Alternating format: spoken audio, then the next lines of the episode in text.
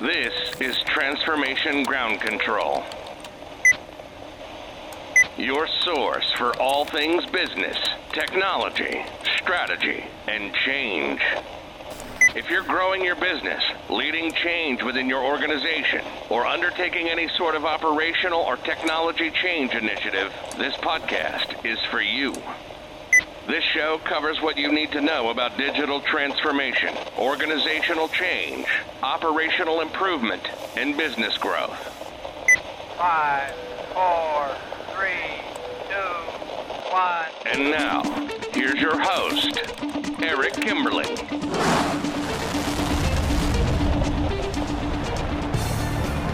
Hello, welcome to Transformation Ground Control, episode number 23. Um, welcome back to the show, Parisa and Kyler. Thanks for being here. Thanks for having me. Yes, happy to be here. All right, so we've got a jam packed show today. We're going to cover a lot of stuff. We're going to have a couple different guests on the show today. Uh, first of all, we're going to have uh, Brian LeCaruba from the third stage team. He's going to be on the show talking about general software evaluation and software selection best practices. So, we're going to talk about some of his recent client experience and exposures to different ERP systems and how these evaluations have gone, and as well as provide some tips for those of you that are about to go through a transformation or through a software evaluation process. So, Brian LeCaruba will be on the show here in a few minutes, and then later in the show, we are going to play a clip from our recent uh, Full Throttle uh, workshop that we held just recently here online. And it was a session on digital strategy. And Stuart Robb, who is the VP of our UK office and who's a recurring guest on on Transformation Ground Control, I should say. Um, he will be on the show. We're going to play him a clip talking about digital strategy and providing a digital strategy framework. So we're going to play you a clip from that workshop and build on some of the topics that he covers in that workshop.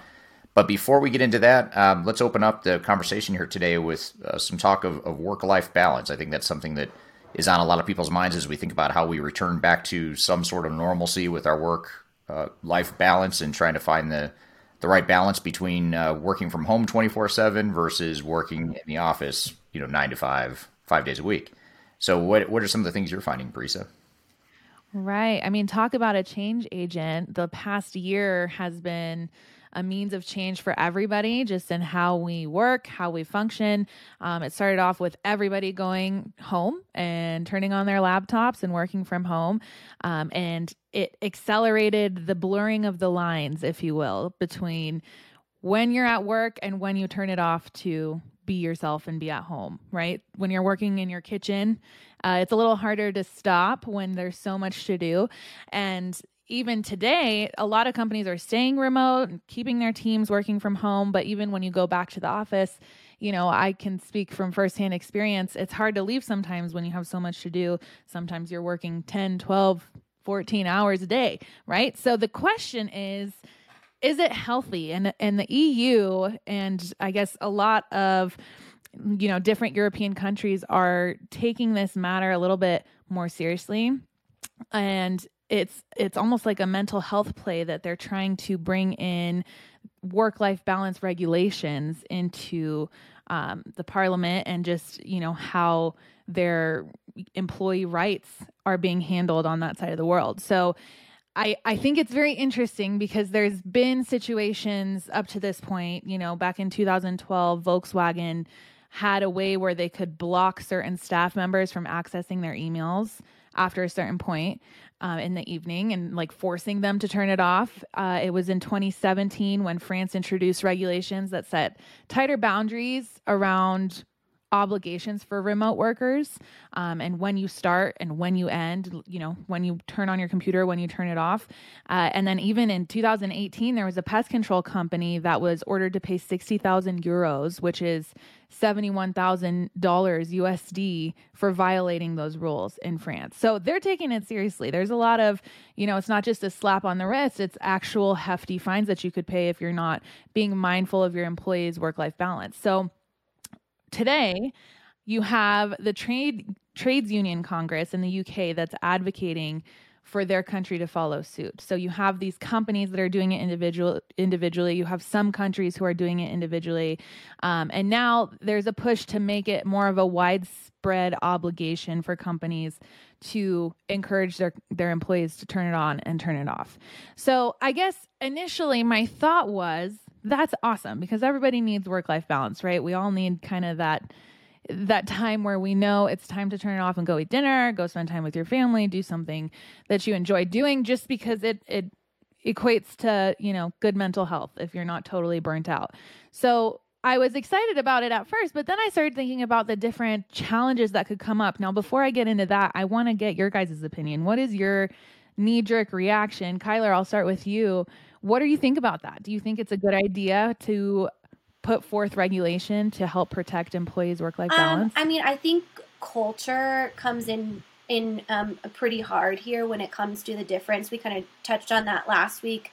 The global culture between the EU and then you know more American companies, North American companies.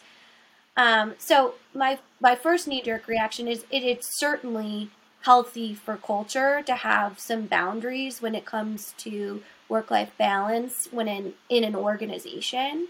But from a regulatory standpoint, it would be very difficult, um, just thinking logistically, to hold certain companies accountable. Because um, you think about different employee status. Um, I used to have a client that we managed thousands of retail stores and hourly um, employees and what that meant for them and how you kind of work on doing that. So I, I guess my my um, best answer is I would hope that companies know that this is the right thing to do and see that ROI without having to be heavily regulated um, when it comes to kind of government interference in business. But that might just be, you know, the American in me talking. So. yeah. What about you, Eric? What do you think? I don't know. I have, I have mixed feelings on it. I mean, there's the part of me that likes to work. I, I just like to work a lot. It's it's not like it's a, a grind for me necessarily. Um, I would like to know that I have the freedom to do that if I want to. Um, but to Kyler's point, that could just be the American in me that demands freedom and wants to do whatever I want to do um, without anyone telling me what to do. So that that's just that part of it. But I do see that, you know, I do recognize too that uh, for myself personally, if I don't if it goes unchecked totally, I'll, I'll work myself until I burn out. And so, but the way I look at it, that's part of my wife's role is to help me make sure I don't go off the rails on, on, that, on yeah. that, front. But you know, I yeah. But now, if we were an organization at third stage, you know, our people work hard, but I think we have flexibility and balance to where people have the option to sort of throttle back. And there, we have people on the team who only work 40 hours a week. We have some that work, actually work less, you know, some moms and things of that nature that they just are in a position where they don't want to work a certain number of hours, and that's okay too. So I think it's a matter of, to the point about culture, a lot of it comes down to the company culture. I don't know um, how that would fly in the U.S., but um, you know, I think I think work life balance is important for most, and I think it's something that certainly should be thought about. I just I, I guess I'm on the fence or torn on whether or not it should be regulated and fined and all that good stuff. Right, right. I mean, I completely agree. I, you, corporate America has its reputation for a reason. I can't imagine that would ever happen here in America where they would put regulations forth to help that. But it does, I mean, if you have happy employees, they often produce more, right? So having that work life balance, it it's could almost play as a competitive advantage. But then on the other hand, you have people, for example, I'll take you, Eric. I mean, if you like to work and you want to be at the office 14 hours a day, then good for you. And honestly, it, it helps the company too. So could it hurt the co- a company's competitive advantage as well when you don't have the opportunity to have those kind of workhorses there that are pushing things forward if that makes sense like if you have company a who has 10 out of their 50 employees that stay there and work over overtime and you know just like doing it versus company b who doesn't have that and everybody goes home at five, you know, could company A inch forward a little bit more? I don't know. You could make a an argument for both.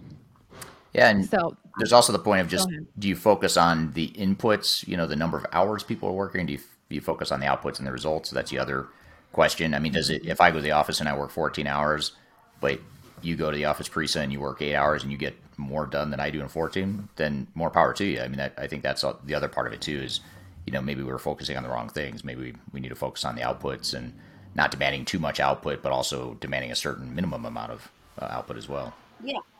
Yeah, definitely. And, and and we talk a lot about this on here, that organizational change management and right sizing and developing our teams, right? And relying on our leadership to kind of look at their employees as unique people, humanize them, and seeing, you know, you have employee A that they do their best and thrive in an environment that's completely remote, and then you have employee B that really likes that type of structure. Um, and I know we're going to kind of get into this a little bit later with with Stuart, um, but just overall saying what department is this? Are are you a salesperson where you're out in the field and you need more of that kind of interaction to thrive, or are you um, really in that IT world and you want to you know kind of sit down at your desk and grind it out all day? I think that's the biggest piece in there is is really understanding what's best for your organization. Oh yeah, hundred percent. I feel like if you come forth with a blanket regulation for every company um, in your country, it it takes that away, Kyler. Like what you said, you can't have, you know, there's positions where they have to be on twenty four seven.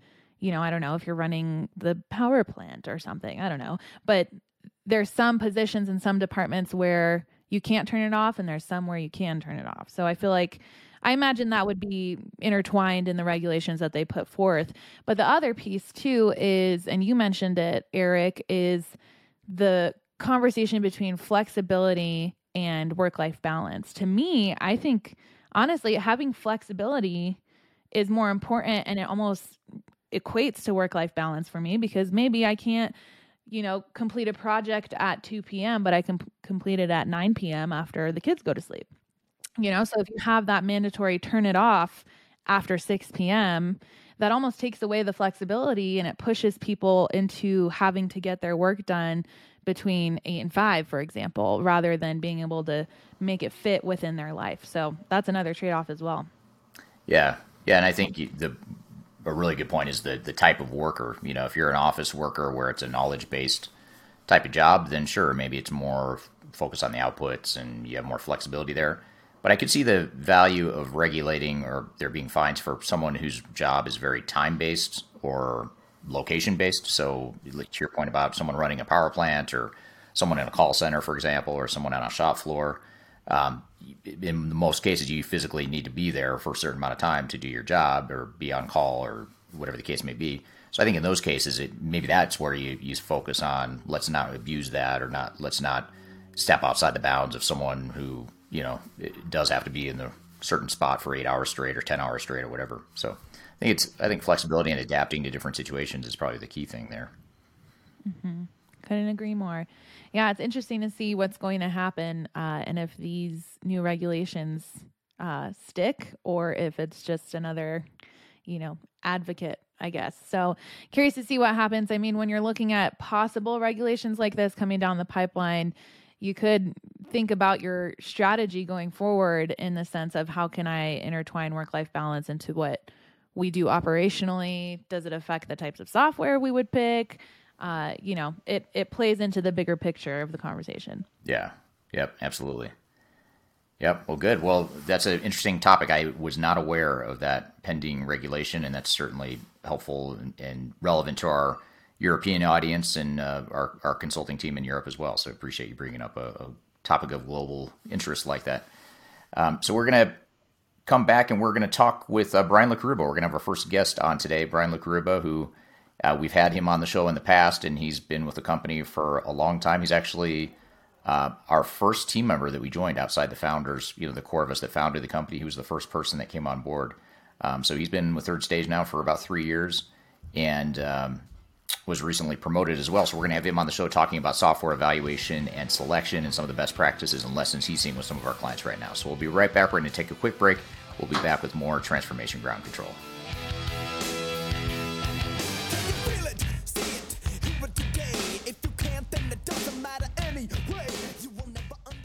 If you are aiming for transformation success, turn to Third Stage Consulting Group. Third Stage's independent and technology agnostic consulting team helps clients define their digital strategies, define their roadmaps, and manage their transformations. With offices in the US, Europe, and Australia, our team helps the world's most forward thinking organizations through their transformation pitfalls and risks. If you are embarking on a digital transformation or business change initiative, contact Third Stage Consulting to see how we can help you reach the third stage of transformation success. Learn more about us and download independent reports, videos, and other best practices at thirdstageconsulting.com.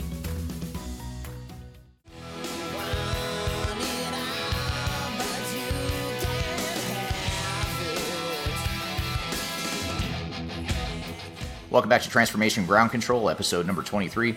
My name is Eric Kimberling. I'm here with Parisa and Kyler as well. And uh, those of you listening, you can always find us every Wednesday.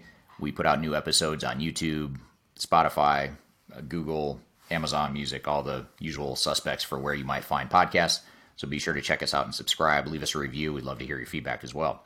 So, our next guest, I'm excited to have on, our first guest, I should say, on today's show is Brian LaCaruba. He's been uh, a frequent guest on the show and we're going to have him on today to talk about software evaluation and selection. That's a service that we commonly provide to our clients and something that Brian is very involved with with many of our clients as we speak. And so what I wanted to do is have him on the show and talk about what some of the lessons are that he's seeing, what some of the uh, findings are with recent clients and evaluations that he's been through, what some of the trends are he's seeing in the market along those lines. So Brian, welcome to the show. Thanks, Eric. Happy to be a part of this today and to talk about software selections yeah, this is fun stuff. Something that you and I both have done quite a bit of over the years, and excited to sort of get your take on some of the lessons you've had and uh, some of the recent experiences and past experiences with with our clients. Um, before we jump into talking about software evaluation and how to select the right software for your organization, whether it's ERP software, CRM, human capital management, supply chain management, uh, e-commerce, whatever sort of technology you might be evaluating or selecting for your organization, um, which is the main topic we'll, we'll get to today. Uh, maybe tell us a little bit about your background, Brian. Sure thing, Eric. So, uh, Brian Lockruba, Manager of Strategy and Transformation at Third Stage, and I have been over the last 15 years really just worked a range of different roles uh, and the kind of different sides of the equation and different uh, big technology projects. So, I, it really I came to it through a process improvement background. I got a black belt uh, in Six Sigma and did a lot of varying uh, process improvement activities, worked with business process management systems quite a bit, uh, and then got involved in project management on major technology initiatives and I've been on the side of the, uh, on basically kind of the vendor side of uh, implementing technology as well as on the client side. And I've um, really just done a range of different roles, some pretty technical, although I'm not definitely not a pure tech uh, technologist myself, but uh, I've been pretty involved with the technology teams and uh, but always with that stream of process improvement, project management, those things are sort of weave throughout it, as well as uh, business intelligence, which was my concentration in grad school when I got my master's. And really, over over the time um, before coming to third stage, I did a lot of selections in, in various technologies, including business process management and um, ECM content management systems, work with CRM systems, as well as uh, you know I'm doing a lot of them in the ERP space and done them for uh, a range of different size clients. I've really like working uh, with uh, just a variety of industries, whether they're heavy manufacturers or ones who just need financials, We're ranging from billion dollar organizations to one I recently did working with a, a client who's got nine staff total um, so just really like working with that range of different organizations and different sectors and uh, bringing that to bear throughout the selection process. Nice. Good deal. So pretty, pretty broad background and uh, a lot of different experiences that you, you bring to the table here. So excited to dive into it. Well, uh, and as we're getting into the questions here, and like I said, anyone listening here live, feel free to chime in with questions or topics you want to cover. Um, and also, if you don't mind, maybe uh, just chime in and let us know where you're listening in from today. I'd love to hear where the audience is and uh, just get a feel from where everyone is. So maybe just put in the chat box where you're from. That would be um, help help us understand the audience a little bit better here today. Um, so just jumping in here and, and, maybe setting the context for for the discussion here today. Um, let's start with you know talking about the software evaluation process in general and, and, why is it so important. If we just sort of back up and um, think about just software evaluation and selection. Why is that process so important to organizations that are about to go through some sort of transformation? Yeah, I view it as kind of a two-part answer, Eric. And, and, the first is kind of the obvious answer, of which there's a lot of different software out there, and navigating through the available software packages and uh, types of technologies is really important to be able to set the organization on the right path. And um, there's there's so many options, and they're changing uh, quickly all the time, and vendors are making advances and acquiring companies and moving into different spaces. Of course, just being able to navigate that and get something that's the right fit, but uh, I, I, think it's more important from another standpoint, which is that um, you can you'll often have a lot of things that can work for you, a lot of different software systems, but the, the process itself and going through this evaluation before you pick the software is super important to drive alignment within the organization on what matters and to really look at what are the goals of what you're trying to achieve with the technology and making sure that you're whatever you're getting, you're getting for the right reasons. And that's even more important than having the right tool because you'll have a lot of things that can do things in a very effective way for you. But if your business is uh, business or organization is not trying to change in that way that the software might drive you towards, it could it could put you in a bad spot. So having that having that alignment and common direction and getting those involved in the process to really draw out unstated assumptions and needs is critical. Yeah, that's a great point. So it's a it's more than just choosing the software then is, is what you're saying it's also the sort of this secondary benefit which is a really important one which is getting aligned getting on the same page and sort of defining what that vision is for the project yeah point. and then knowing once you once you have the tool and the vendor and the tech and the team in place you're going to work with that they've been that, that you've assessed them on the right basis. You know we've, we've worked with some clients who've gone through and they've picked a they've picked a system based on what someone else recommended to them or based on a very fast evaluation process. And then as they just went through the implementation just find that um, yeah maybe a great system but it's not these aren't the types of things we're trying to do so. Right. Yeah absolutely and so when you when you look at the evaluation process um, in, in sort of you know with our client experience the examples or, or, case studies of, of situations you've been in helping clients uh, select the software what have some of the biggest challenges been that, that you think organizations face when evaluating potential systems in the market? One of the one of the first ones to start with is even just knowing what categories of systems to look at. And I saw this was one of the blogs you just published in the last uh, few days, Eric. But around the different, uh, knowing do we need an ERP system or a CRM or an HCM or a BPMS or looking across those different categories and even knowing where to start. How do you think about the foundation of what you're trying to do? Uh, being being able to assess and, and, know what's out there and what kind of things it's going to help enable you in in changing. So, uh, a lot of organizations, depending on how much you know, if you have a lot of people who have been around, you've been using a legacy system for a lot of years, and your people have been using that system, and they haven't been in a lot of other companies that use other technology, simply based on the frame of what do you use uh, today? How do I want that thing to work better, as opposed to being able to have that broader look at what are some of the other capabilities we could be looking to do? What are some of the questions we need to ask that we're not asking? So, uh, I think that's a big one. Another big one too is just being able to um, get a really clear and decisive picture from the vendors on the things that they need to know. You know, every vendor is uh, happy to put out any canned material or do a, a, demo that they've done a thousand times that is done in the way they want. They show you all the things that look good in their product and all the ways that others might like it, but it doesn't necessarily, um, unless you have something that's really targeted in a process that draws out your key requirements and what you need to do to be able to um, put those in front of the vendor in a way that really forces them to show you their, their product warts and all and with the things that may be harder for them to do is a, it's a key challenge. And yeah th- those would be two of the big ones we see. Yeah but that first one's pretty interesting and i think it's it's one that it seems like a lot of organizations don't think about which is you know that whole point about what kind of software are we really looking for? It mm-hmm. seems like a lot of organizations sort of dive into just an assumption that hey we're going to go find an erp system or um, you know, we're going to look at one myopic part of our business and look for, you know, warehouse management or e-commerce or whatever. And then our other organizations just don't know. And so I think it's mm-hmm. really important to educate yourself on what those different systems are and recognizing that it all doesn't have to be the same system. You know, you might be looking at, you know, multiple systems. And I want to come back to that here in a few minutes, maybe we'll talk about the whole best of breed versus mm-hmm. single ERP um, as we unpack this a little bit more. But um, in the meantime, though, b- before we get to that, what, what are some of the, when, when you think about the evaluation process and everything that goes into it, what do you think the most important parts of a of a software selection are? Yeah, I mean, I mean, the first thing is to not start with the software. It's to start with your strategy and start with your business processes. So really understand where are you trying to go as an organization? What are the changes you need to make? What do you expect to see to do over the next three to five years? What are your big challenges now?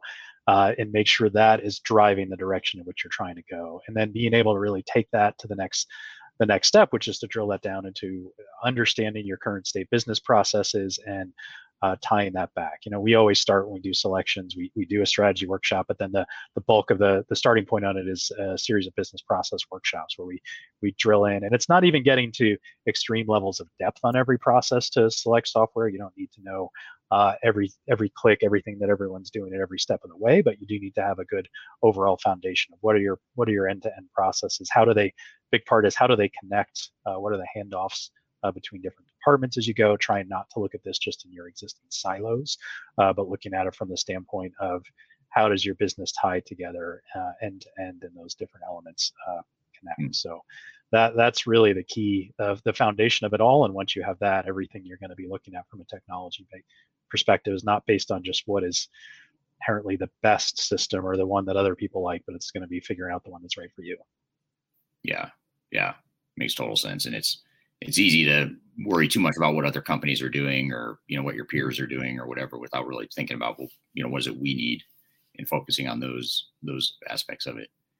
Um, yeah and I want to add one more to that too, which is just from the from the vendor perspective of uh, and and how you move the project. You know, vendors are eh, may have certain approaches of how they want to take it or tell you that it's going to follow along this step or that step but you really want to be able to make sure you're driving this at a pace that's that's right for you you don't want it to um, drag out unnecessarily, but you also don't want to move it to some um, artificial timeline that someone else is setting. You want to be able to look at this and figure out the uh, the right steps to be able to um, move it uh, along effectively. Do what you need to do to understand what your needs are and to be able to, to drive the vendors to to get you those answers uh, and to do it in a way that's giving the team uh, enough time to absorb without getting stuck in overanalyzing. Right. Yeah, makes total sense. So just to build on uh, my last question a little bit, this is actually a question from the audience, uh, from someone watching on YouTube. Uh, this is from Zishan on YouTube. He uh, what is the importance of business requirement documentation before evaluation of software applications? Yeah, it's critically important. And although I'd say, uh, again, when we talk about when, when third stage gets involved in a project, that's the first step that we do in this. We consider it a step of the evaluation as opposed to, in a way, something you're doing before. But you definitely do want to have a set of business requirements uh, that's really driving what you're looking at before you decide what systems you're going to bring into the picture.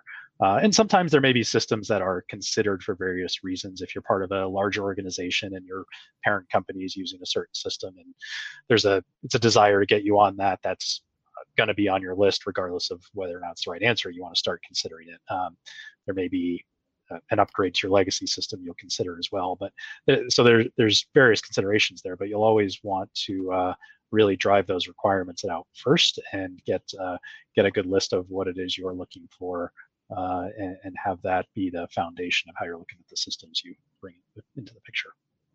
Yeah, yeah, and I always tell clients too that you know if you're if you know you're going to go through a ERP or digital transformation, whatever it is, whatever type of software you're you're looking to deploy, you're going to have to define your requirements at some point. You know, at the mm-hmm. very least, you would have to define them to build the software or to configure the software. So you might as well get the benefit of that of helping you evaluate and find the right software.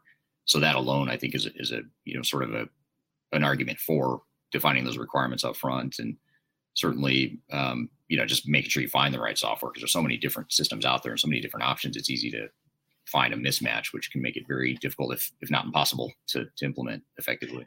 Yeah, and and sometimes there are unique requirements to you, kind of niche items that are really important to your organization that may not um, be that may not be very common that you just have to get into enough detail to be able to get it. And again, you don't need to know every every step of every operation, but sometimes there are really critical items that you just need a software to do. And if you don't if you don't have those, those can and it's not to say they other uh, systems won't have a way to work around that or to find a way to make it happen, but um, you really want to know what those key unique drivers are and, now, that's a big part of it too, is being able to identify not just the things that you need, but what are the things you need that are uh, going to be out of the ordinary, a little bit harder for uh, or uh, other vendors to meet, and trying to make sure that you are asking about those in the right way. Yeah, So, how do you just building on that a little bit, just as a follow up? How do you um, balance the how do you find that right balance of knowing how much detail to get into and how you know how exhaustive you want that requirements list to be uh, versus you know you don't want to get in, caught up in analysis paralysis and have so many requirements that your head starts to spin and you can't really differentiate the different options out there how do you how do you find that right balance yeah a, uh, from our perspective you know we try to take that we we've got um, kind of some guidelines we look at when we when getting into workshops based on the size of organization, the number of people in the process to try to and, and, the way that we go about doing those of just lengths of time. And I don't want to throw numbers out here because it's kind of tied into the specifics of how we do it. But um, you know, we, we do try to look at just getting through within a reasonable period of time. You know, we're talking days or, or, weeks, depending on the size of the organization, not spending months getting into processes of, um, or in some cases, it can be a day or less than a day, depending on a small organization. But really just trying to um, make sure you're running through and you're getting that end to end. And as we facilitate those, we'll, we'll ask the questions that are helping uh, guide to um, tell me what you do and and as, as, someone may drill into hey i've got this pain point. Well tell me a little bit more about that but may, maybe stop before someone may get into well these this is all the all the things i have to do with this spreadsheet to move it around and to manipulate the data um, but we'll want to know kind of what are the key drivers of things like that. So it, it's a balance in trying to get through workshops but one of the the key principles we try to follow too is like let, let's make sure we're at least getting that end-to-end picture and then if there are areas we need to drill into we've at least gotten enough of an understanding of that that we can always come back to it and make sure to spend some more time uh, on it with maybe a little focused discussion on a certain topic yeah yeah makes makes total sense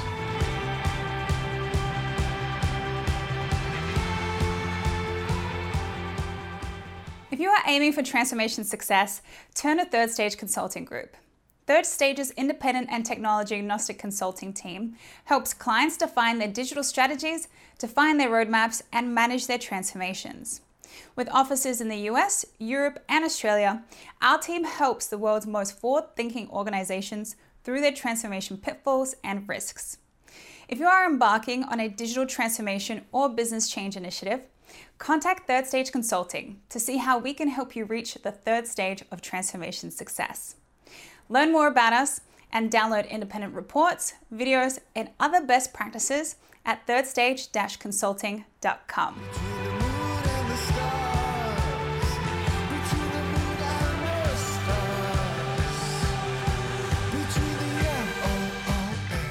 You sort of triggered a, a follow-up question, or it leads into another question I had for you, which is, you know, you, you talk about um, buy-in, you know, just getting buy-in and sort of that the organizational ownership of the decision.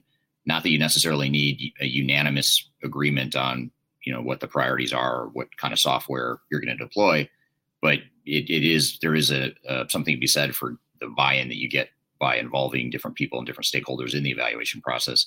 But sort of building on that thread and, and, and looking at change management in general, how do you how do we typically and how do our teams with our clients typically address change management as part of the evaluation process and, and why? Why are we thinking about change management this early in the, in the process when we haven't even picked the software yet?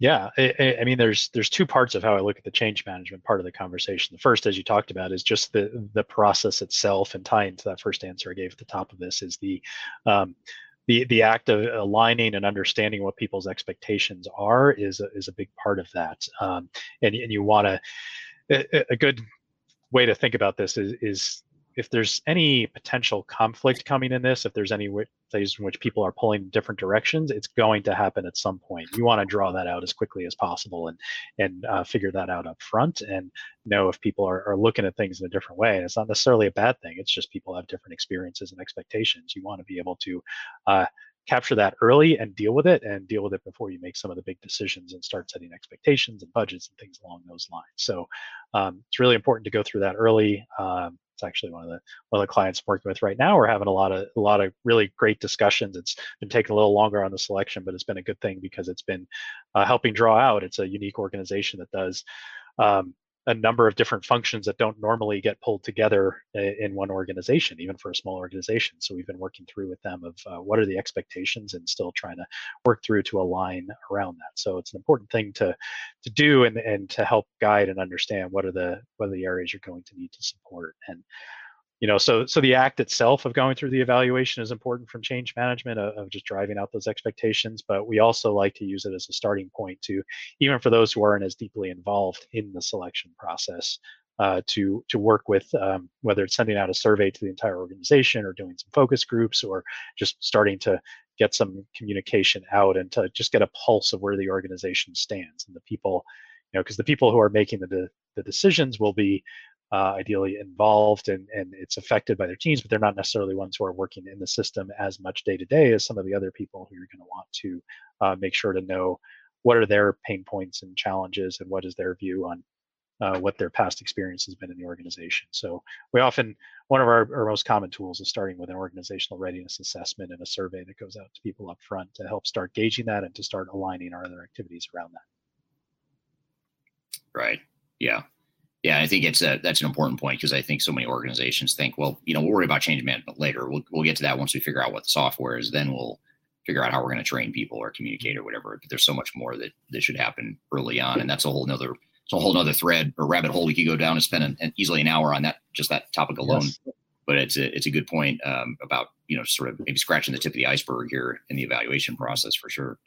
Um, so we're getting a few other questions. It, it's funny right before we we went live. I, I know I was telling you Brian, that uh, we don't get we usually don't get many questions on YouTube for whatever reason, but today we're getting a ton of questions on YouTube. So um, just appreciate the, the, the engagement here. So another question uh, that I wanted to cover here is: Are are you setting goals and KPIs for a project to check the business value from the investment, and how do you get to those metrics?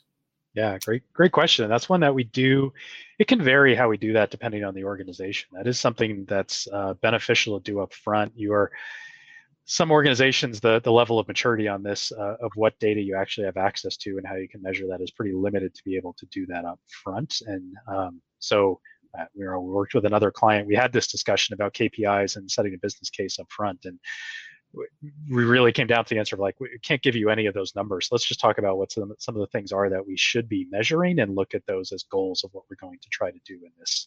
Uh, in other cases you may have organizations that have a lot of really good data and know that there's room for improvement in that in which case then we are going to we are going to look at those and start to set some uh, targets. We have we have access to some benchmarking materials uh, we can use uh, or uh, you know if you have good connections within your industry for example there are a lot of industry trade groups sometimes where that type of information is shared to be able to understand are you maybe keeping taking longer to turn over your inventory or are you spending more on your overall IT staff than others are and those things may have good reasons that are tied to the way you do business, or they may be things that are just because they haven't got the level of focus and attention and looking at those numbers that need some areas and need some improvement. So, um, yeah, it's a really, it, it's a very valuable part of the process, I guess is the way I'd put it. But it's something if you don't want it to hold you up either if you don't have good data to say, oh, we don't even know how to measure this, so maybe we can't proceed because it's not going to be worth the money. Like you, you can still you can still find ways to identify what the benefits are going to be, and even if you can't quantify them as cleanly as you'd like to, to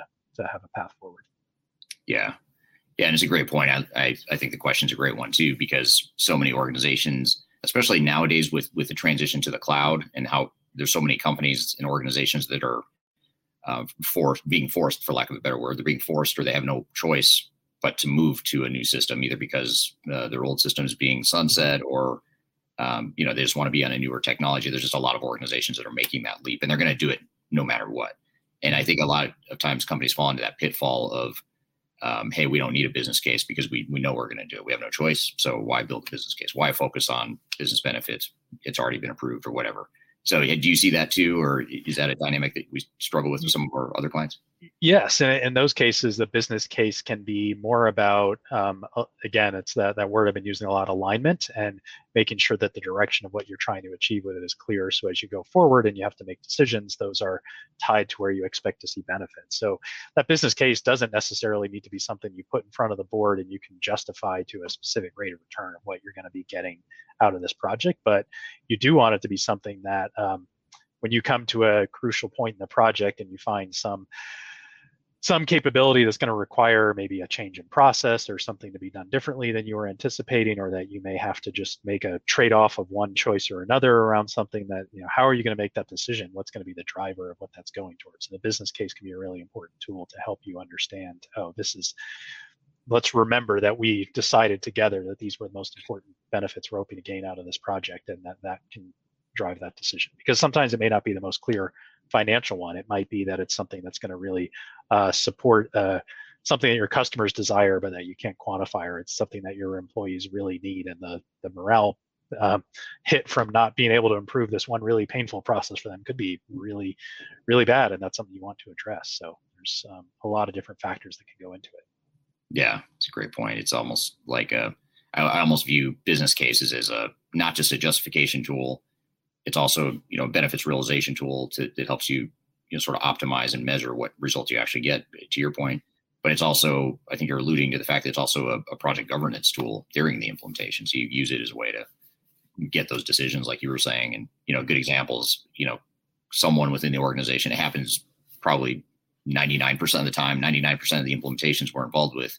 You get someone in the organization that wants to customize the software. They they find something they don't like about it, or that they feel like should be customized to make it a better fit. And a lot of times you're sort of flying blind or shooting in the dark trying to make that decision of well you know, we have zero customization policy, so no, we're not going to do it. You know, that's a lot of the mindset that you hear. Or you get the other extreme where companies are just customizing to death, and it's it's creating a lot of risk and problems. Most organizations, you know, struggle to find that balance. Like, and this is just one example, by the way, this whole thing. But um, that's just an example of how a business case that can be sort of your your guiding light, or whatever you want to call it, that allows you to make decision in the context of what how's going to help us and what kind of ROI are we going to get from you know from the if we do or don't make that decision. Yeah. Uh, absolutely, the customization piece too is one that uh, you know it's pretty common. Organizations will go in with you know we want to limit customizations, but um, the, there's oh you're right. There's always going to be questions coming up of well, should we customize here or not? And how do you think about that? And how do you um, I don't even necessarily want to say put some teeth behind the, the limiting customization, but you at least need to be able to have some kind of uh, process that people can be comfortable in where you're making those decisions. And if you have to tell someone no, you have to live with some of what this may seem like a limitation to you that you have a good uh, mechanism for being able to make that decision in a fair way. And then to and in some cases you may choose not to do it because it's actually not better for the organization because that customization would be entrenching a bad practice that just happens to be the way you do it now. But some cases it might be an improvement. It's just not worth the long-term maintenance and, and risk uh, that gets incurred from doing the customization yeah, yeah, yeah, and, and having that business case will help you help you come to that conclusion or come to whatever conclusion makes makes sense for your organization. Um, so another question here from YouTube um, is what and it, it's actually say shifting gears a little bit to look at not just the software. And so maybe just back up before I get to this question. There's there's really two major components of a software evaluation, or at least there should be. There's the software itself, and then there's the the implementation. You know, assessing you know you assess the level fit of the software and then you assess the implementation cost and what that's going to look like and all that good stuff. So when we think about implementations and that aspect of a software evaluation um, how how does that maybe tell us a little bit about how that works? You know how do we go through that process with uh, with the implementation of evaluation? And then i'll get to the the real question that the person had uh, on youtube mm-hmm. as well. Yeah so there's this is uh you know, and just all the things we talked about, requirements and uh, everything else are kind of evolving throughout into different levels of detail. So as you look at the implementation, you know, you're going to start, you'll, you may have some baseline of expectation of what we hear just from initial conversations. And then you send out an RFP to vendors, they're going to give you back something with an expectation. This is what's going to cost. This is how much customization. This is uh, the timeline it's going to be. And all, all of those are, uh, they're guesses. They're they're going to be grounded in some reality. Usually, if a you know, vendors taking that in good faith, which they most of the time are going to be doing. You're going to be having something that's somewhat based in reality, but you you also need to um, that that'll get uh, honed in on quite a bit more as you go through. And there are a lot of assumptions that are just built into that we have to look at. Part of it is what are the what's the level of effort and expectation from the client team to be able to uh, engage in that process. You know, if the if an es- if an estimate is based on the fact of you're going to have you know 10 people full time devoted to this project and there's not no plans to backfill and to put people into that and people may be allocated a significant amount less that's going to affect the way we look at the implementation. Depending on how the vendor does it it could have a significant impact on costs if that's the case. Um, you've got to look at the complexity of the different modules that are part of it you know and again an rfp is going to come back and a, a responsive proposal with um, some degree of clarity on that but that'll get honed in on a lot more as you go through demos and vet out are each of these uh, modules uh, capable as needed and where is it going to fit in with the existing technology environment? So that's the other really big part of this too is you're likely going to have some integrations to other systems so you really have to account for what are those uh, going to be factored in who's going to do them. Eh, so uh, you know a big theme in it is looking at your internal impact on it because another area too and sorry i'm kind of going on with a bunch of different areas here for you to respond to Eric, but uh, data is another big piece of this in the implementation and that's generally the vendors aren't taking responsibility for that. The vendors will give you templates to load into their system. They're going to help you with um, actually getting those loaded into the system in a lot of cases but you're going to be responsible for pulling your data and validating it and ensuring that it's right and cleansed and that can be a really big effort on top of it. So there, there's tasks that you as a project team are going to need to uh, take and own and make sure that you can commit to those things in it as well. So you know those are all just a bunch of pieces that factor into how we look at the implementation and, and you know we keep working through those and we want to make sure even though you'll keep learning more as you get into the implementation. You want to make sure by the time you're ready to sign a statement of work that you have a uh, a handle on all of these uh, to uh, to a certain degree to be able to to plan around it and feel confident in um, that you've right sized the project. Yeah, yeah, it's good. Great, great points there. I mean, there's so much to think about, and I think um, you know a lot of times, you know, I agree with you that the implementation partners, whether it's a reseller, the software vendor themselves, or a system integrator, um, they they tend to uh, do these estimates generally in good faith, but I think the challenge is they don't know what they don't know. First of all, um, second of all, so much of what causes delay and so much of the effort that goes into a project is actually the stuff that happens outside the scope of what a what a software vendor implementer would do. Mm-hmm. So you mentioned data as an example. We talked about change management. Those are two examples of things that those two things are usually not done or they're not done well by most system integrators or, or implementers but those are the things that will determine how successful your project is or isn't. It also determines how long your project's going to take and largely determines how much it's going to cost. So when you're, it's not just a matter of evaluating that piece, you know, the vendor's piece or the, the implementer's piece of the implementation. You also have to look at sort of the, the overall scenario. You know, what does the overall implementation timeline look like? And does it make sense for your organization? Even if the vendor thinks it makes sense, ultimately you, you sort of have to sanitize it or rationalize it for your organization.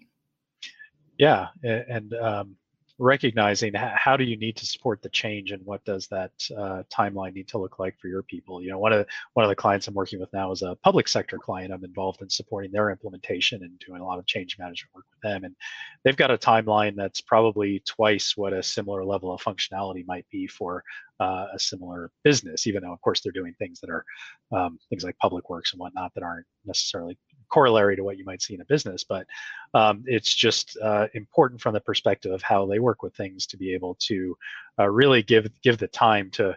It's very hands-on with the vendor to to work with them. They are the vendor is working with them in this case on data, uh, on on documenting the procedures and, and um, building out a lot of the processes throughout workshops and then we're going to have multiple rounds of uh, continued workshops as they go through this uh, process because that's what they're going to need to be able to get everyone comfortable with the solution and, and to build that in. So, uh, and in this case, we had a different vendor who was a finalist proposed a, a much shorter timeline, which wasn't a, a, wrong proposal. They could have done it in that time, but um, and we could have worked with them to extend that. So it wasn't as if it, you know, it, it was wrong. It was just uh, in the end that the timeline we needed to go with was one that allowed for much more of that time to be able to uh, give everyone across all the departments the opportunity they're going to need.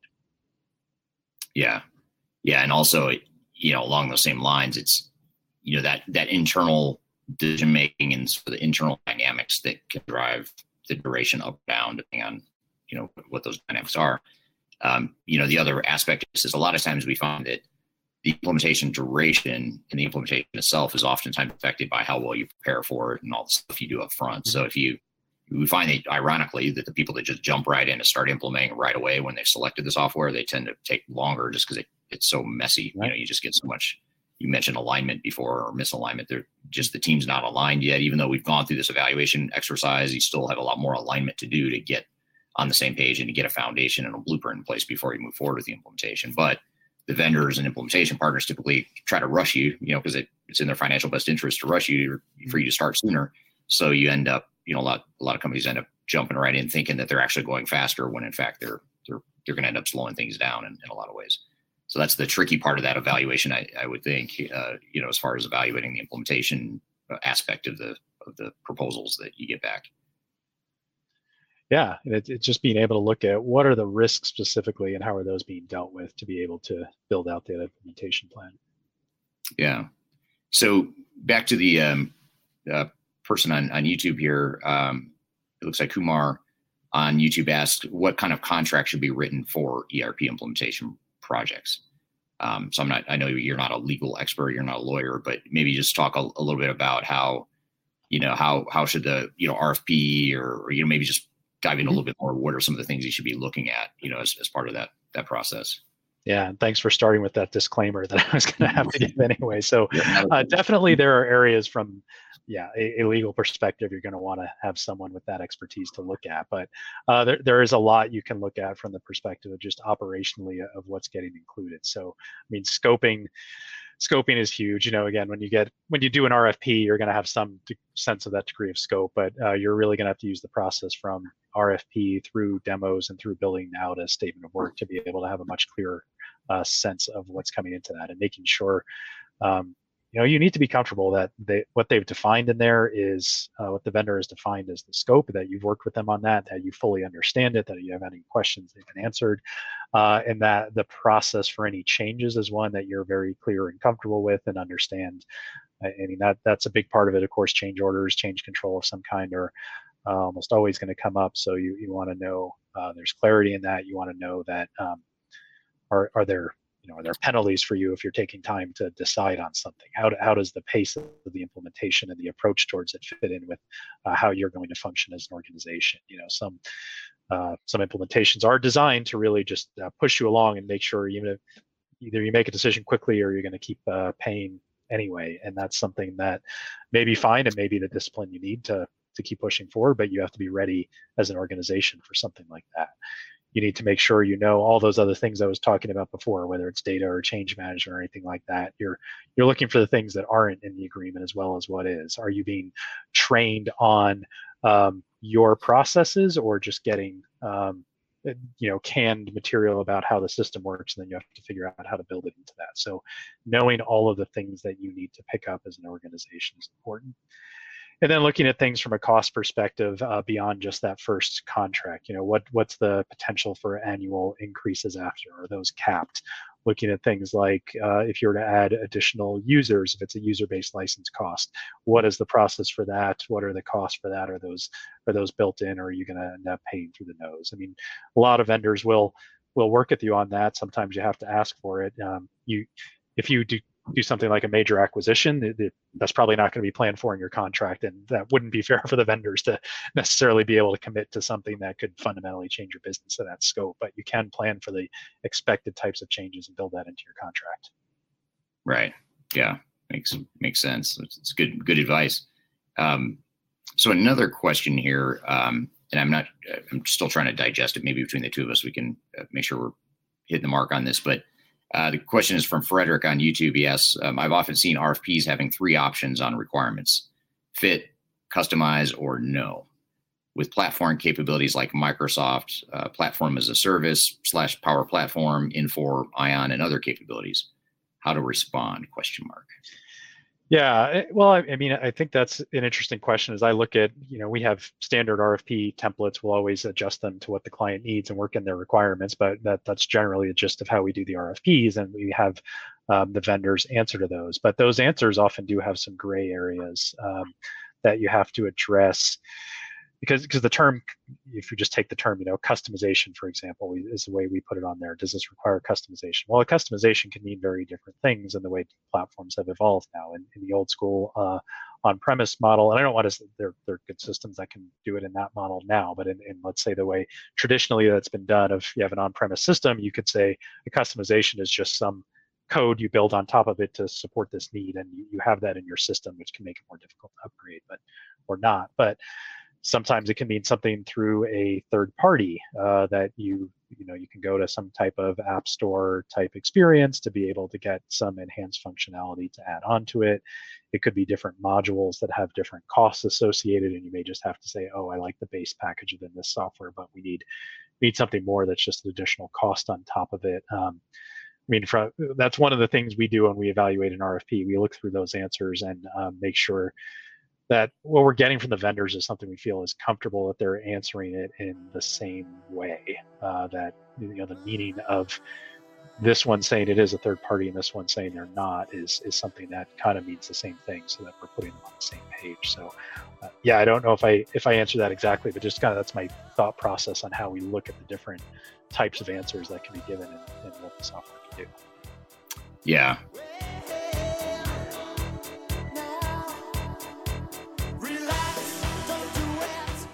If you are involved in any sort of digital transformation or business change initiative, you will want to download the 2021 Digital Transformation Report. With its comprehensive overview of business and technology trends and best practices, this report is a must have guide for any transformation project or executive team. Download this free report by visiting Third Stage Consulting at thirdstage consulting.com. You can also visit our website to learn more about us or or download independent reports, videos, and other best practices. Again, visit thirdstage-consulting.com today to learn how to take your transformation to the third stage of success.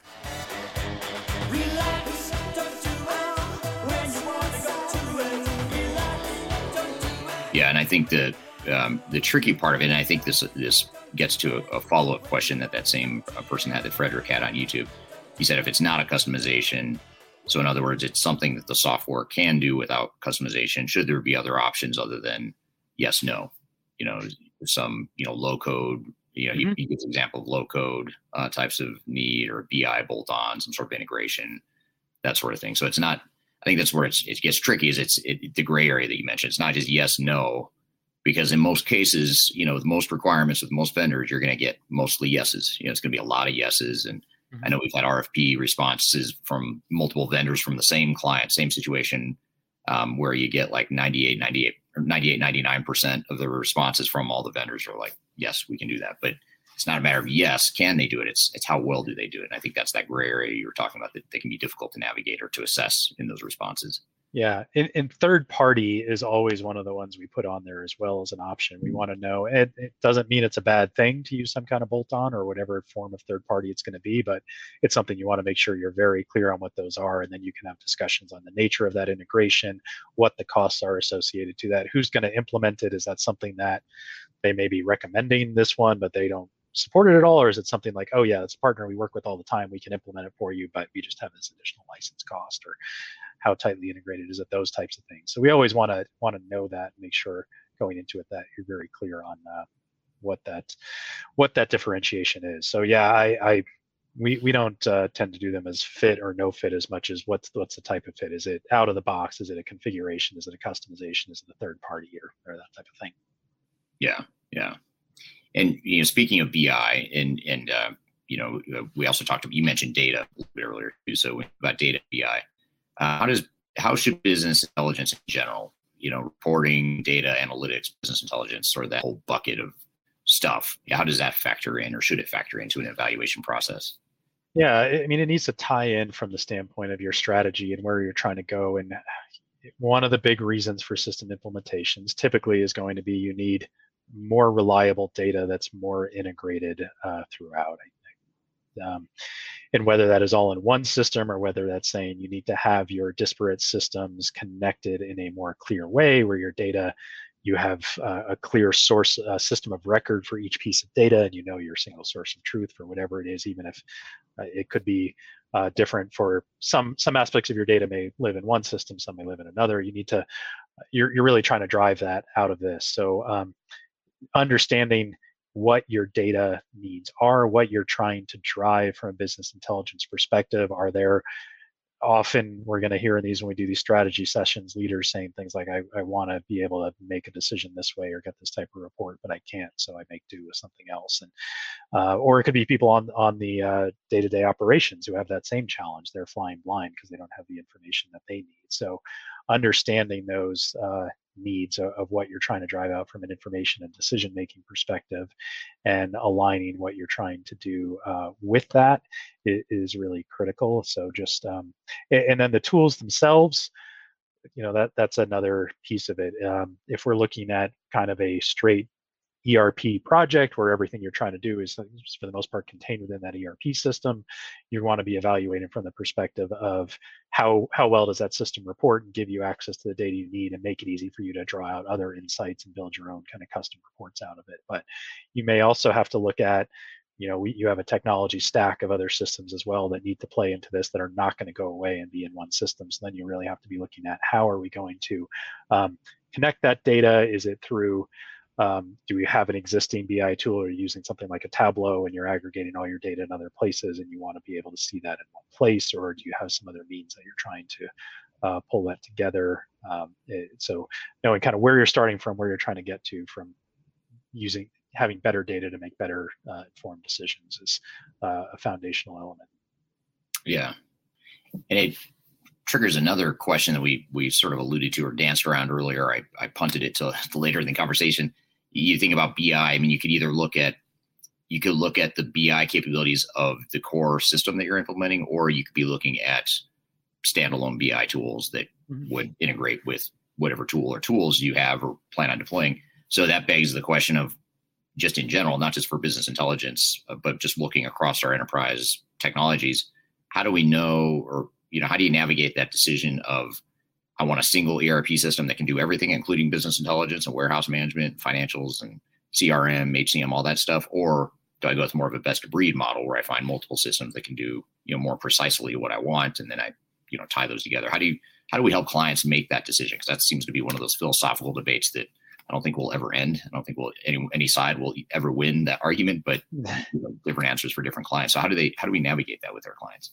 Absolutely, yeah, that's been one of the um, key pressing topics with a couple of my clients right now, and um, you could get you could get tied up around the axle in the infinite number of possibilities across those as well. Because even I mean, we say acronyms like ERP and CRM and whatever, but there are blurred boundaries between those and systems that would fit all kinds of uh, other ways around those that, that they have some capabilities. We'll use Salesforce as an example. You know, Salesforce can easily be classified as a CRM system, but you can also extend Salesforce and do a lot of other things within that too. So it, it's not necessarily just to be looked at as a CRM, but um, you you have the key point is you have to start somewhere and think about what are what is the focus area and what are both the things that are most important to you as an organization and the things where it's going to be most differentiating in terms of what system you choose to be able to start from. So, um, really looking at that, um, deciding on a foundation and saying this this is the kind of the stake we're going to put in about what the what the system needs to do at its core and then the other pieces can be uh, figured out around that. Because sometimes you may be able to find vendors who can do that stake and then they can also meet the other needs through some of the other products that they have or that integrate well with certain other systems. Um, so for example working with another client of mine since late last year we started with from the standpoint of we're going to do uh, we want to look at one system, CRM, ERP, and HCM, and all those capabilities into one. And we had some recommendations around that. And uh, before we even got into demos and, and, doing some of the analysis, quickly decided that, that, you know this wasn't going to this wasn't going to work out with the vendors we were looking at. We weren't going to have any that were going to meet their needs across the board. So we said CRM is the most critical. Everyone in the organization is using CRM. They're uh, really focused on their um, the memberships they have in other organizations that they work with and being able to manage that from a CRM perspective. So we want to start from there, figure out what's most important from a CRM capability standpoint, and then look at how do we how do we layer in the other needs and how are they going to play with that uh, CRM choice for the ERP HCM perspective. So that's worked out well in this case. We've chosen a CRM. We've uh, we're getting close to choosing an ERP. We're starting to do HCM demos, and now we have some foundation on which to make those decisions and know that some of the other decisions have been made. Yeah, yeah, it's a good way to good way to look at it. And then you you you know if you kind of lead with uh, assuming you're looking for technology to replace you know most of your enterprise, let's just say um, you know, there's certainly there's always going to be cases where an organization, especially if you're a larger organization, you're just looking for a CRM system, or you're just mm-hmm. looking for a you know real specific need. But if you're if you don't fall into that bucket, and you're looking for something more enterprise wide. You know, that's a good rule of thumb I think that you gave, which is to sort of start with that core, in a sort of single ERP first mentality. Like if I can find an ERP system that can do everything that I want, great. Chances are you probably won't find something that can do everything you know everything you want the way you want it to but you could at least start there and then figure out where the gaps are you, you have one preferred vendor at some point that does the core plus some, and then you figure out where those gaps are, and then you can figure out, okay, do I want to do some bolt-ons or some sort of best of breed model to make it a you know a more uh, fit uh, a, a, more a better fit for our organization. Yeah, so it's, it, it's deciding if in a certain product category you need the best or if you need something that's just good enough. You know, a good example of this is uh, ERP systems. It's become pretty uh, expected now to have CRM capabilities associated with them, but most of the ERP providers, their CRMs are not going to necessarily compete with the best standalone CRMs from that capability. Um, so deciding though if your CRM needs are not as extensive that they, there may be more benefit from just getting the one that that can be connected, even if it's not as fancy or as great as some of the standalone CRMs. That it, it's still going to do more for us by having it connected. But know, we're a manufacturer and we need to have that uh, manufacturing capability. As just one example, you know, there, there's there's a lot of a lot of different ways, but again, it's that that foundation of what's most important to you and what's going to be most unique to you. Yeah, yeah, absolutely. So um, I didn't tell you I was going to ask ask this question ahead of time, so I apologize in advance for asking it. It might be a tough question. We'll see, but um, just in general, just more than anything, because I'm I'm interested, maybe the audience might be interested too. But what if you look at some of the clients you've worked with over the last say six months or whatever it is, you know, or just working with now? What are just some examples of some of the software vendors that are on the short lists or they're being carefully considered by you know the the, the grouping of clients you've worked with over the last amount of time? Not not exhaustive, but just some examples. Sure, and it, you know, it kind of we'll see some variation based on the type of clients I'm working with. So, for example, I had um, two nonprofits with primarily financial needs, and they in both cases those were coming down to a competition of uh, Oracle NetSuite versus Sage Intacct, and those are both uh, really good fit for uh, what we needed there. Um, in other cases, um, you know, going through some parallel ones now with some manufacturers as well as some other needs. So we've actually got uh, had a lot of uh, discussion with uh, Infor and Epicor and Acumatica right now. Um, uh, have been in, in, some of the discussions. We have. Uh, it can vary too, as I said, in the public sector space. Um, you have some some products that are the same. So Oracle ERP Cloud was one of our our shortlist there, but um, in their public sector division. But um, Tyler Munis is a really strong player in the public sector space. So that was one that we saw. Um, I'm trying to remember. I don't want to give short shrift to any of the vendors that have been working with in some of these projects. Um, Microsoft Dynamics has come up. We've had um, had them come up on quite a few of our projects. I know we've got one of our uh, clients I worked with who's been working with them now. Um, IFS has been showing up uh, and, and some lists. You know, so, you know, it, it really, I, I to to the point of uh, finding the system that's right for you. There's some other great systems that I haven't mentioned in that list, and it just comes down to the specific needs and fit of the organizations that I've been working with, and where those have been some of the right ones. But. Yeah, yeah, that's interesting. It's always interesting to hear, you know, talk to different teams on from third stage, just hearing, you know, what what systems we're looking at and what ones clients are considering, which ones they're picking, which ones we're implementing. It's always uh, it's, it's interesting to see how that evolves over time. Um, so I think a question that's probably on a lot of people's minds is uh, what is the best uh, ERP or enterprise software out there? Do you have a favorite? I don't, because I, like I said, I would, I really want to. Um, the best one, I mean, it depends on who you are as an organization. If you're a massive multinational corporation, heavy manufacturer, all kinds of. I mean, the answer might be just SAP is the answer for us, and that's the right software, and it may be the most broad and extensive capabilities. But there wouldn't even be under, you know, S4 HANA wouldn't even be under consideration for a lot of our clients, or it would be too complex. Um, we've um, there there's systems that um, said NetSuite is one that's come up on a lot of ours, and NetSuite can be a really good uh, fit for a lot of the ones, particularly those who are like I said, it came with two of the nonprofits I was working with simultaneously were NetSuite from a financials perspective was uh, in the discussion around that, and, and, we've gone to that a lot. But we've had other clients who NetSuite isn't uh, isn't really the right answer for them. Some of them that uh, maybe just the nature of the manufacturing they're doing and the complexity of it, like NetSuite is not a good fit and doesn't doesn't scale to as well as what they need to do. So um, it's again, I could uh, the, the, we can weasel out of this and say it's the the best software is for each client the one that we end up picking. You know? But yeah. uh, it, it's true. There's just there's a lot of ones with a lot of good capabilities in different areas, and uh, we all, we want to make sure we're looking at the right ones for you. So um, yeah, that, can vary quite a bit. I think a lot of people w- want to believe that there is a best one out there. We just aren't telling it. There's got to be a best one for everyone, and you're just not telling us who it is. But you're right. It's you look at all of our evaluations. We've done this before in the past, where because uh, potential clients sometimes will ask, "Okay, tell us what systems you've evaluated for different clients over the last amount of time, and tell us which ones have been recommended." So we've had to go through that exercise in the past, and it's and it's such a broad mix. I mean, you look at uh, even just the ones that end up getting recommended, it, you can't really find a pattern there and that's actually what a lot of uh, potential clients wanted why they ask that question because they want to make sure that we actually are independent and agnostic and uh, mm-hmm.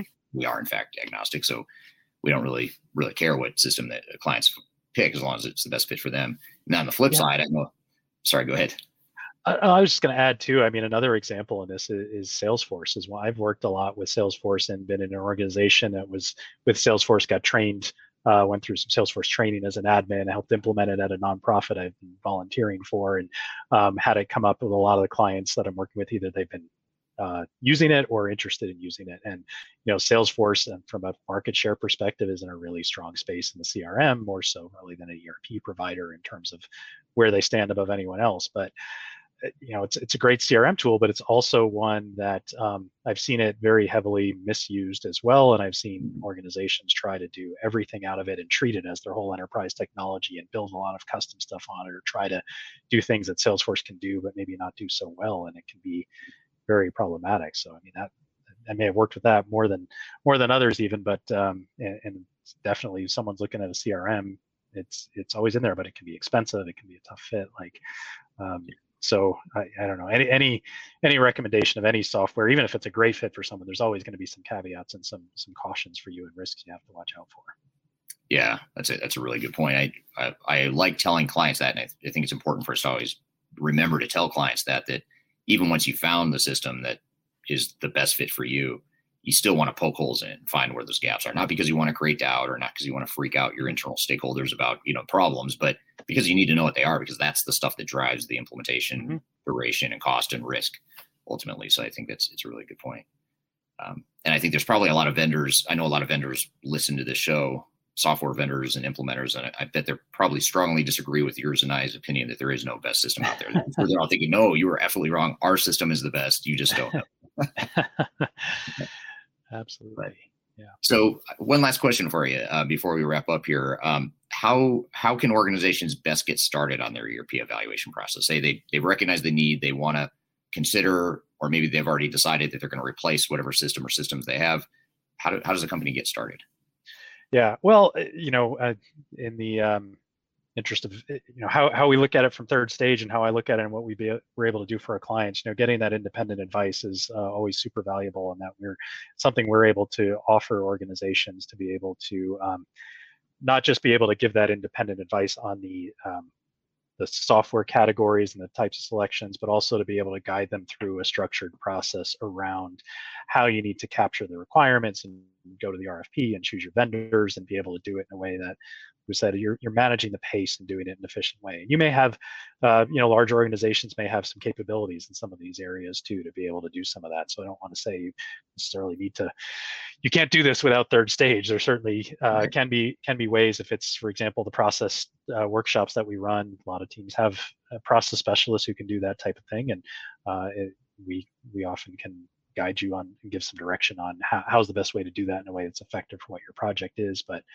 um, you know we it, it's really um, and even if uh, as you're starting to get into the decision to choose whether it's us or another provider, can give you an independent opinion of things to be able to start from the standpoint of talking about it with the right leadership people, design, defining the right folks who need to be engaged and uh, a part of the process and informed on the decision to be able to align on, you know, what you're trying to get out of it, where you hope to go, and uh, any of that will be useful. Like I said, we we have a workshop process in which we do this on a project, but you should do it before you're you're talking to anyone and have some uh, some people with some uh, common expectations that you're uh, aligning around. Yeah, yeah, and I, one thing I'd add to that is just make sure you're getting some level of agnostic filter in in your evaluation process because you know inherently you know a lot of the stuff you just described brian in, in your responses is is you're relying on the vendors to give you information in, in much of the evaluation and even in cases where um, you know, we're involved. You know, we're we're reaching out to vendors, we're capturing information from them. but we also bring tools to the table that are agnostic that you know again to your point even if you don't use third stage you just want to make sure that you have these tools like this are a way to bring agnostic tools to the table like in our case it's our database that we use to um, map out requirements to different systems to quantitatively look at how well do the systems do these things not just do they do it or no it's more how well do they do it so that's just one example and then certainly our experience implementing different systems just gives us a you know agnostic view of the world and the fact that we're not getting compensated by vendors makes us agnostic so reason i bring all this up not necessarily to say you should hire third stage although i to be candid i do think organizations should hire us but even if you don't you want to make sure that you have that sort of someone on the team that's agnostic that has a broad view that can bring that unbiased perspective to the evaluation because so much of the evaluation is already going to be biased as it is because you're you know getting RFP responses and demos and things from sales reps that are trying to close you on a on a deal. So that's uh, that's that's sound advice. I appreciate you, you sharing that, and uh, also appreciate you being here today. Thanks for uh, thanks for taking time out of your Friday, and thank you to the audience that participated and asked the great questions. Appreciate that, and uh, yeah, thanks for being here, Brian. Yeah, thanks, Eric. I enjoyed the discussion, and thank you to everyone for the questions that you submitted. All right, thanks for being here, Brian. That was a, a, great discussion, very interesting. I always learn something new when I when I have Brian on the show and learn something new about some of the different technologies we're we're considering for our clients. And we're going to take a quick break. When we come back, Parisa, Kyler, and I are going to talk a bit more about this topic of software evaluation and selection and build on some of the points that Brian brought up. So we're going to take a quick break. We'll be back with more transformation ground control.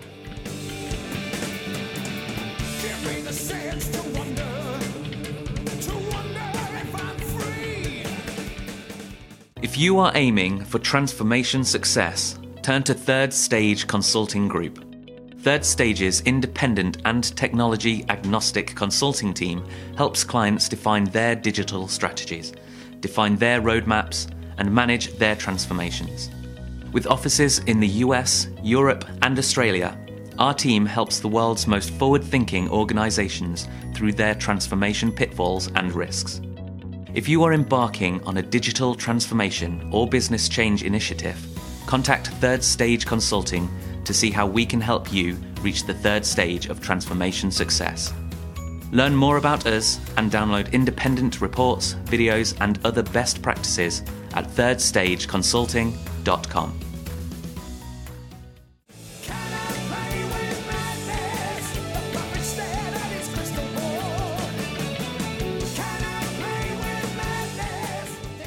Welcome back to Transformation Ground Control. My name is Eric Kimberling here with Parisa Noble and Kyler Cheatham.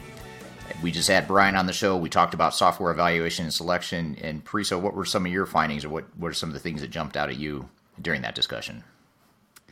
Yeah, well, he talked a lot about business processes and how it really starts there. It's not about the technology.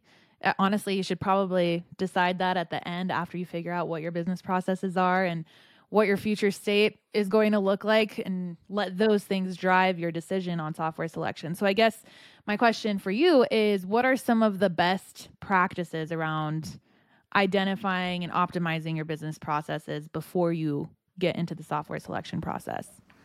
Yeah, that's a that's a common thing that clients often struggle with and a question we commonly get. And, and what I always tell clients is first of all, you don't want to treat all your processes equally. So there might be some business processes that are more commodity based, that are maybe less important to your business, and, and I don't mean that in a bad way. Uh, those people doing those processes probably would disagree that they're not important, but there's certain types of processes that are more common and more consistent across different organizations. So things like um, GL and accounting based processes oftentimes are very similar, or um, human capital or recruiting processes, procurement processes. Um, not to say that's true for all organizations, but within your organization, there's probably two buckets of processes. There's those that are very unique to you because they're competitive competitive differentiators or things that you want to retain a difference or an advantage on. And then there's other other processes where you could live with whatever the software does or doesn't do. And so I think in the case of the first bucket, where it's the things that are competitive differentiators and things that are unique to you, that's where you typically would focus more of your time identifying where you might improve some processes and how you want those processes to look in the future. And that'll help you pick a better software, but it'll also help ensure that you don't just pick a software that's just going to automate the way you do things today. It's going to help you automate the way you want to do things in the future. So I think that's where you focus your time. You still want to define your processes at a high level along with your requirements for those other areas, but generally you're not going to go as deep or spend as much time on that as you might in some of the other areas. Interesting. And I know we also talk a lot about future state. So, and and really just the the concept of doing a gap analysis. So, how does that play into defining your processes today and then formulating what your future state would look like? Would you recommend doing a gap analysis or are there other approaches you could take? What do you think? Well, first of all, I mean, I think it's important to start with where you are today because even though a lot of organizations' instincts are to ignore the current state because it's broken or it's imperfect and you want to focus on the future state, the people within your organization don't they don't understand the future state yet. They don't know what that is yet, but they do understand how things work today. And a lot of times they, they can just use that as a foundation to get to the future state.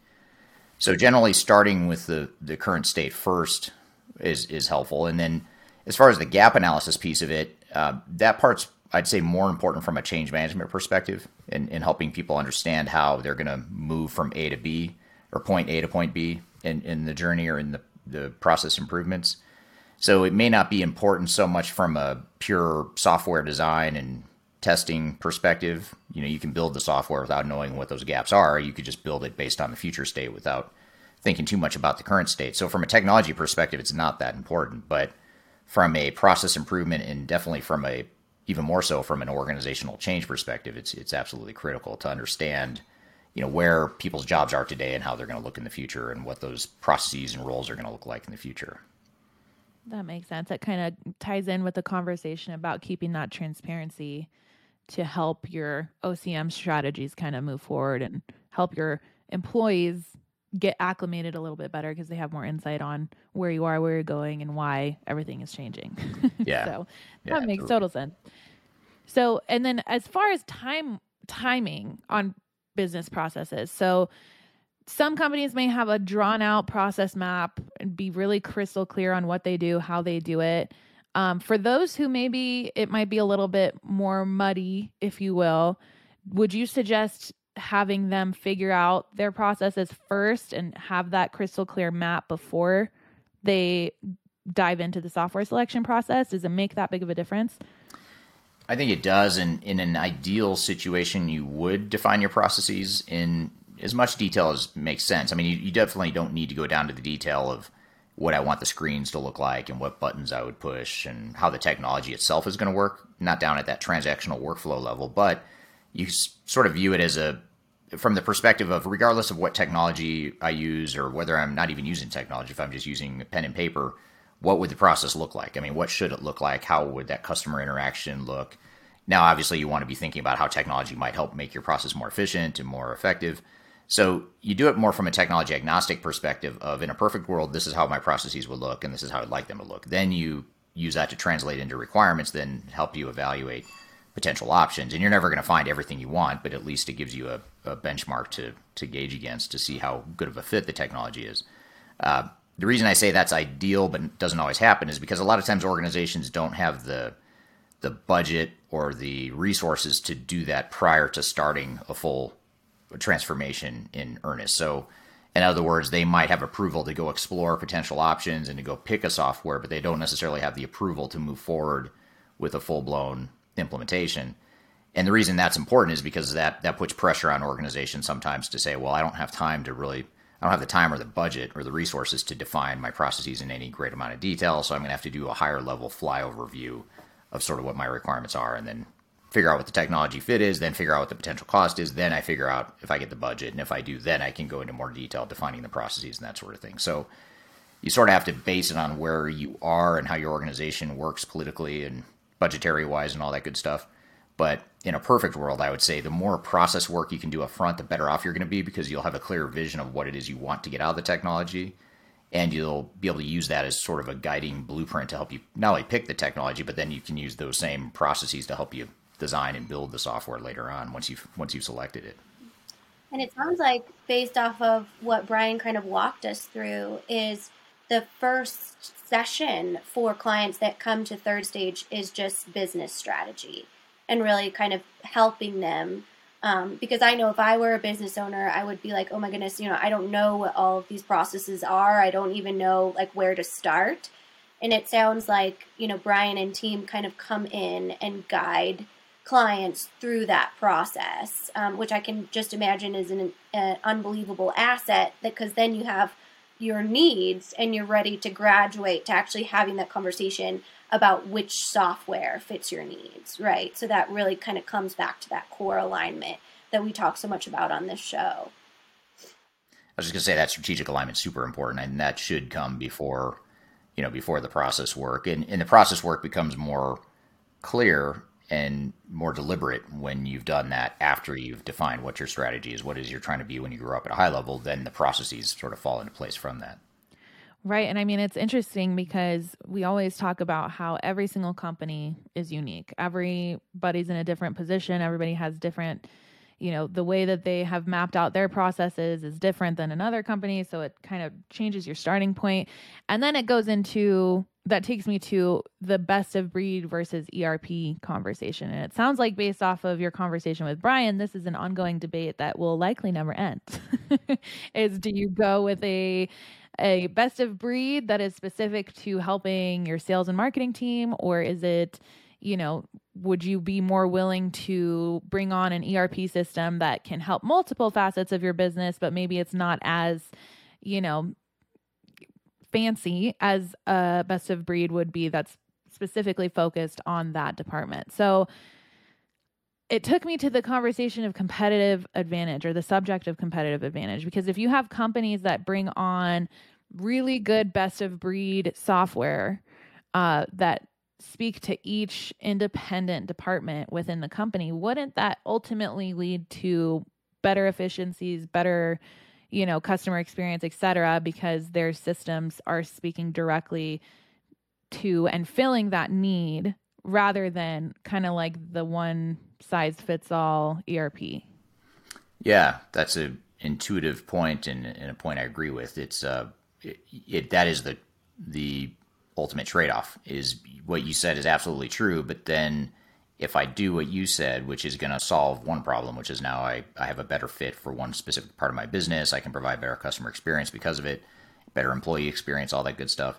Now, now what I've done is I've solved one problem, but now I've created another problem, which is now I have to figure out how to integrate all these systems. How does the data work? Um, is my IT team capable of supporting all these different systems? Is it going to create confusion and disparate processes because now we're on different systems?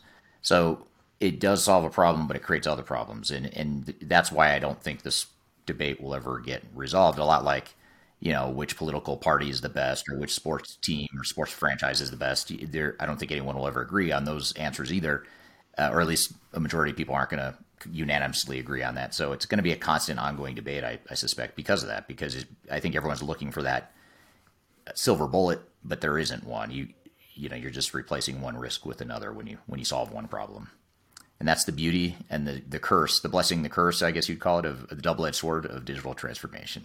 And that's why it's so difficult. Yeah.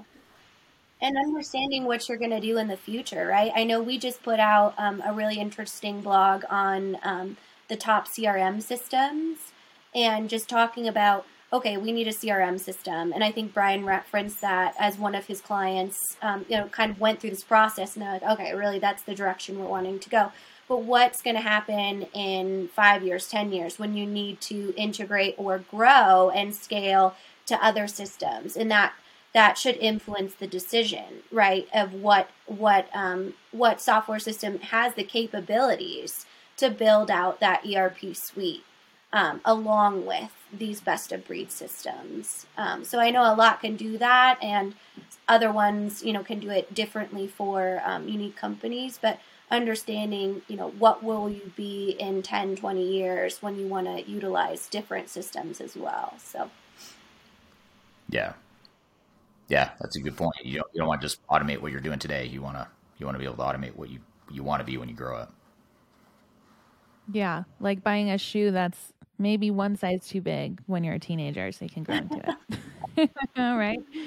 Yep, it makes sense. That's a good point. And another thing too, I I am curious on your perspective. Again, I know I always bring up the system integrator perspective, but it just is so interesting to me to see all the different biases that could influence a company's decision when it comes to selecting their software. So maybe we could talk a little bit about, you know, whether it's a system integrator or alike, what is the bias behind their recommendation if they're giving a recommendation behind you know you should buy this software because i'm selling it and you know etc um, versus bringing in an independent third party consultant? Well i think the biggest thing you know obviously the, the on the surface the the benefit of having that lack of bias is the fact that you you you make the right decision you make the decision that's best for you. But even beyond the decision itself of what technology really is the best fit for me it's also just as important, I would argue, just as important as picking the right technology is also just making sure you understand the realistic, um, the realistic, the reality of that technology. And so, whenever we have clients who we have a lot of clients right now, we're talking to about potentially becoming clients, so they're they're prospective clients. But there's several of them that, that I'm involved with speaking with right now who've already picked SAP or they've already picked Oracle or Microsoft or whatever technology they're going to use, and that's not really a question. Uh, they're, they're already sort of heading that direction but the reason they're hiring us is to help them figure out what they don't know. You know, what are we missing here? Not not that we not that they want us to help them change their their minds about the technology, but because they want to know where the blind spots are. What are the risks? What is the what's the implementation really going to look like? What's what's going to be required of them during the implementation? And I think that's a root cause of why so many of these projects fail is because people and organizations and teams don't have a realistic view of how much it's going to cost, how much time is it going to take, how difficult is it really going to be. Um, you know what all goes into a transformation beyond just the technology you know how is it going to affect people and the processes and all that stuff so you know the bias of system integrators and vendors is that they don't either they don't know or they don't necessarily need or want to tell you what the downside risk of their product is but inherently by putting in new technology there's a ton of risk and so you need to expose that and understand that or else you're going to lead yourselves into into trouble so i think that that's where the lack of bias and the independence that we bring to our to our clients is, is so important. Right. And you mentioned ERP failures. I'm curious, you know, we always talk about the different attributes that lead to ERP failure.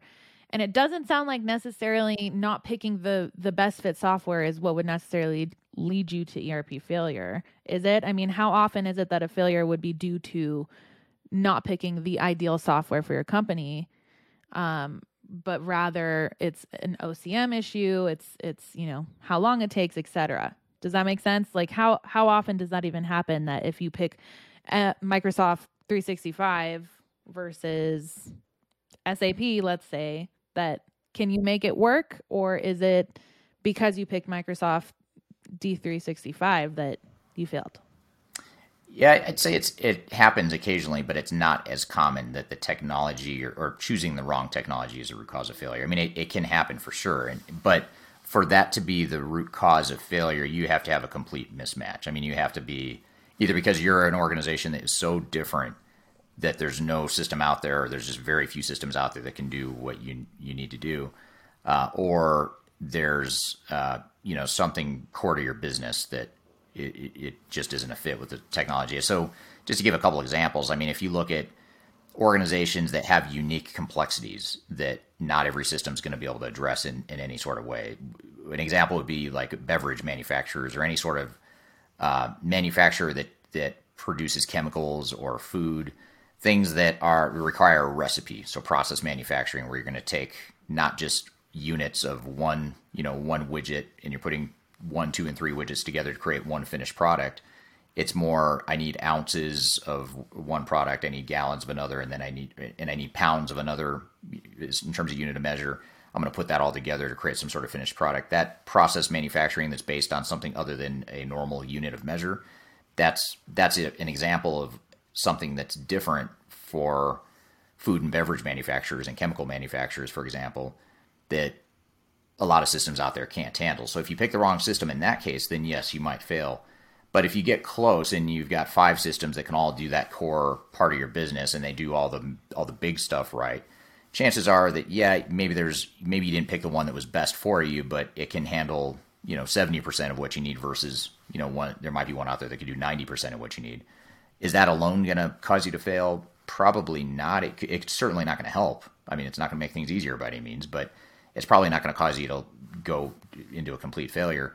The more likely scenario, though, the more common reasons for f- failure are the things you mentioned: the, the, change management, the lack of change management, I should say, the uh, lack of focus on business processes or the lack of clarity, the business processes, the internal misalignment, those are the things that are more likely to create failure. That makes sense. I mean, if you can hit 70% of what you need, that's still pretty good, but I guess it's more so a conversation of inhibiting your benefits realization, right? If you pick the other one uh, that could hit 90%, you probably would have been better off, but is it a complete failure? Probably not. So that makes complete sense.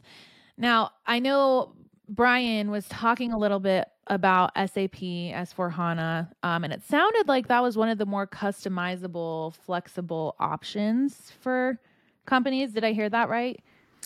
It's becoming a bit more flexible, yes. Then, especially compared to some of the legacy SAP products, the older SAP products um, systems that were not flexible, but that it is a bit more flexible than some of the older SAP systems.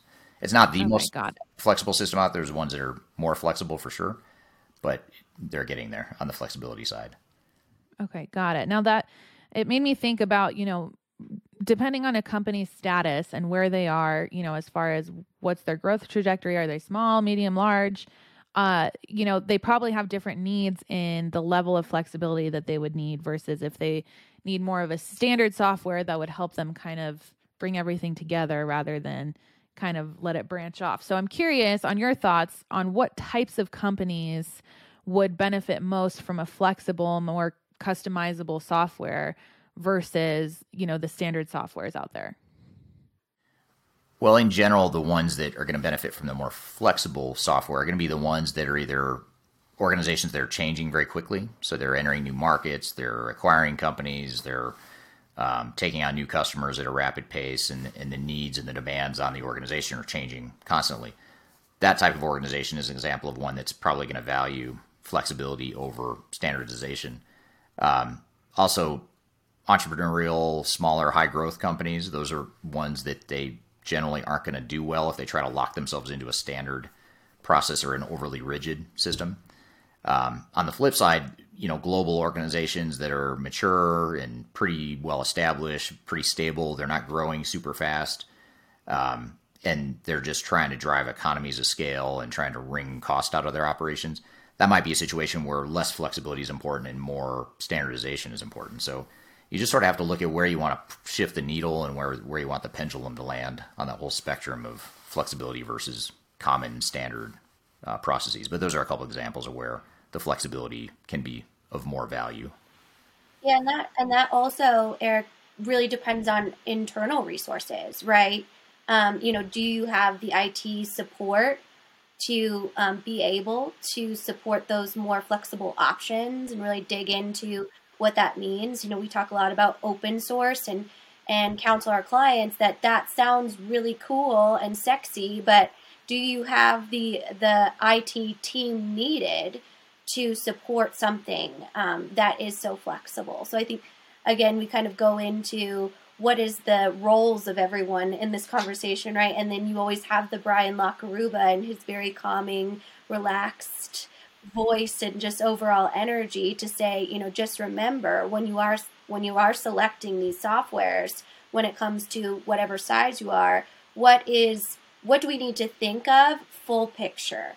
you know and i think that's really what he hit on here is that's where he is the resource whether it's the si whether it's the vendor whether it's you know going into what the processes are you really do need someone that kind of sees that bird's eye view of the overall business and the situation yeah that's a that's a really good point i mean you look at Odoo being an open source system and Microsoft Dynamics 365 is, is a more flexible system. Those are two examples of more flexible systems in the market. And to some people, you think that's awesome. I can be more flexible. I've got all this leeway in how I want my processes to look. But the bad news is, first of all, just because you can change the software doesn't mean you should. Um, second of all, because that could just be hiding or masking a resistance to change or organizational change issues. But secondly, to your point, Kyler, if you change the software, if you want to change the software, that requires a certain amount of IT support. Um, that you know the average end user isn't going to be able to just go into most systems and just change it. You're going to need the IT support. So uh, again, it's that double-edged sword that we talk about with any any given trade-off you have to make. It's always a double-edged sword. I know. always trade-offs. Yeah, we're all see, we're all searching for that 100% perfect answer that solves all of our problems without any risk, but we have yet to find it. that's our that should be our quest on the show is we will keep searching for the answer that will be the perfect answer we for will everyone. never stop. yeah, our quest will Even be if ongoing. you want us to. the audience will say, "Please just, Yeah, just please stop. stop. You're never gonna find it." That's funny. Well, I'm I'm interested in kind of diving into on software specifics. So, you know, I'm what are your thoughts on which softwares are the more flexible ones? Maybe you could give me two of them that come to mind um, that would allow for that flexibility, and then maybe give me two of them that are a, a better fit for the companies that really want to standardize their process. Yeah, I mean, I think the two uh, examples I gave before, flexible ones, Odoo and Microsoft D365. Those are two common or you know popular systems in the market that are more flexible.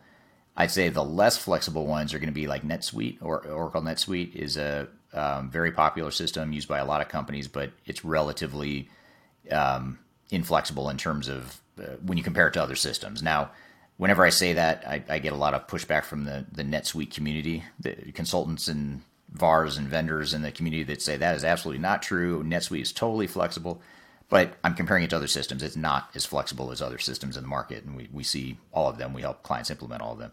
Um, so NetSuite's one, and then I'd say SAP S4 HANA. Even though it's becoming more flexible than some of the older SAP systems, it's still it's still better and works better when you when you work sort of a, a standard way. You know, using it off the shelf and the, the way it was built, and, and it's built really for big companies that are trying to transact huge amounts of volume and efficiency and that sort of thing. So that's what it's built for. It's not built to be super flexible in the way that like an Odoo might be or D365. Okay, got it. And then I'm I'm also curious based on company size too. So maybe we could turn this into one of our famous games. The speed round, where rounds. I can, yep, speed round where where I give you you know the different sizes of the companies and you name you know the top three most commonly used. This wouldn't be like your favorites, but just what you see people or companies integrating based on their size. Okay. Deal? You Sounds ready good. for it? I'm ready. Okay, here we go. Let's start with a small business. What are three commonly used ERP solutions, or really just any software solutions that you see small businesses adopting? Well, a small one, uh, QuickBooks, whether you, you love it or hate it, QuickBooks is just the reality is a lot of small companies use QuickBooks for at least from a finance and ac- accounting perspective. As far as ERP systems, though, like broader ERP that can do more than just finance and accounting, uh, NetSuite is very uh, popular uh, in that segment. Um, and I'll throw in a wild card here. Um, well, I'll say, are you going to ask me about mid-sized companies too? Maybe I'll save. I'll save it for the mid-sized companies. But uh, so I'll say, so I'll say uh, NetSuite, uh, QuickBooks, and um, Odoo. I almost want to say Odoo, but I think uh, most small companies don't have the IT staff and the IT competency to support that. That's more of a, I'd say, a mid-sized, mid-market type of thing. Although the price tag of Odoo is more suitable for small. So I'll, let's go ahead and throw Odoo in there. I'll, I'll, I'll go with Odoo on that. What about I like it. Acumatica? That that was one of the ones I was thinking maybe, but I was going to save it for the mid market. Okay, I don't want to especially for- ruin it. Yeah, that's okay. You already you already did. I already did. just kidding. I'll have to change my answer now just so I don't copy you. just kidding. Well, in the sake of keeping it interesting, let's go to large companies since we already got a little snippet of mid. So tell me about large companies like Fortune 500 size. Uh, yeah, SAP, S4 HANA for sure, Oracle Cloud for sure, Microsoft D365 is another one for for big companies. So I'd, I'd say those are the big three in the in terms of market share and in terms of uh, you know, just so happens those are the biggest three ERP vendors market share wise. And the reason for that is because they deal so much with the big Fortune 500. So Yeah, that makes that sense. one's a little bit more straightforward. Right. And then mid size. Mid-size. So yeah, I'd say Acumatica. What what what led you to that same conclusion, Kyler? Um, well, I was trying to play the game too and think about like which ones I would do just from all the content we consume. So I was wondering if Acumatica, and mostly because Brian had referenced it too, right when he was talking about that. That's one of those that it seems like Acumatica and NetSuite, you know, they can kind of trickle down into the smaller businesses, but it really just depends on the overall um, kind of proficiency of the actual business and if they actually need an ERP. It sounds like a lot of times And I know Christy um, Barber, our small business specialist, discussed that a lot with her clients. Do you need an ERP system or do you need, um, you know, just to, to look at a finance or accounting or even an IS, IFS that's more industry specific, right? Um, when it comes to something like manufacturing. So I was just trying to hijack the game over here. So sorry. good job. You nailed it. no, that, that is a good one, though. I mean, Acumatica is a great one. Deacom is another one, especially if you're a manufacturing and distribution company. Uh, Deacom can be a good one for the mid market. Um, actually, D365, even though I mentioned that for larger organizations, I'd say it's even, uh, even better fit for mid-size, so mid-market, especially upper mid-market companies that are not quite Fortune 500, Fortune 1000 global companies, but they're decent size. Uh, D365 can be a really good one, partly because it it's a good balance of scale versus flexibility that a lot of those mid-sized companies are trying to get at.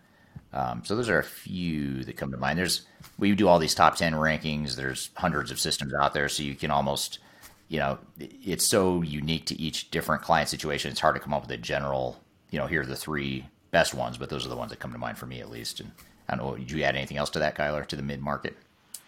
Um, no, I mean, I think that that's a great list. Like you said, we have tons of, of lists on um, our uh, our YouTube channel and our blogs. I think the one thing I, I will just add, you know, my expertise is the the D365. I always think the the conversation of of user user integration and just a lot of people run Microsoft types of user interactions when it comes to email. So I always find that one really interesting for our more mid-sized businesses that are working through like this is a huge change. Just having that ease of use to be able to add to that portfolio is probably something that I would assume would be easier. Right. I imagine it would help with the change management side of things if people are a little bit more familiar with the UI, they are likely to adopt it more easily, I would imagine. well, and too with D365, isn't it modules? So if you just need, you know, the finance and accounting piece, you can add that and then as you scale and grow, you can tack on the different elements of it as well. Yep. So, yeah, that's true for a lot of them. You know, a lot of the systems. You, now it it is easier in many ways if you keep it all you know use use all the modules you're going to need uh, all at once, it, it does create more of an integrated feel. But uh, you can certainly implement or deploy just certain modules. Like uh, with Microsoft, a lot of companies will start with like CRM. You know, they'll start with the CRM side of it, partly because Microsoft is so strong in CRM. Um, others will start with accounting and finance first, and then they might add modules after that. So there's a lot of different directions you can go with that. Right. Makes sense. I mean, the whole conversation around picking the software and dialing in on on which one is right for you is is an ongoing one that we always talk about and it always comes back to building out your digital strategy and finding the software that would complement it. So i'm excited to get into stuart's section uh, on all things digital strategy related. Yeah it's, it's a it's a good segue or kind of working our way up the strategic food chain here. You know start off with the the software evaluation side of it with Brian, and obviously this conversation here with the three of us. But if we back up even more and talk about, well, let's just talk about digital strategy in general. You know, we're not quite, maybe we're not quite ready to start selecting software yet, or maybe we've already selected the software and we're just trying to figure out what our general digital strategy is going to be to roll it out and to integrate it within our organization and that's really the intent of having Stu on the show. And the reason I wanted to play this clip that um, you guys are, or Parisa, you're in it as well because you moderated the session or the, the workshop we had a few days ago. Uh, but this was uh, part of our full throttle session, a, a digital strategy workshop that uh, he hosted here a couple days ago. So I'm gonna we're gonna play that clip when we come back from a quick break, and then uh, we'll we'll dive into it from there. So we'll be right back with more transformation ground control.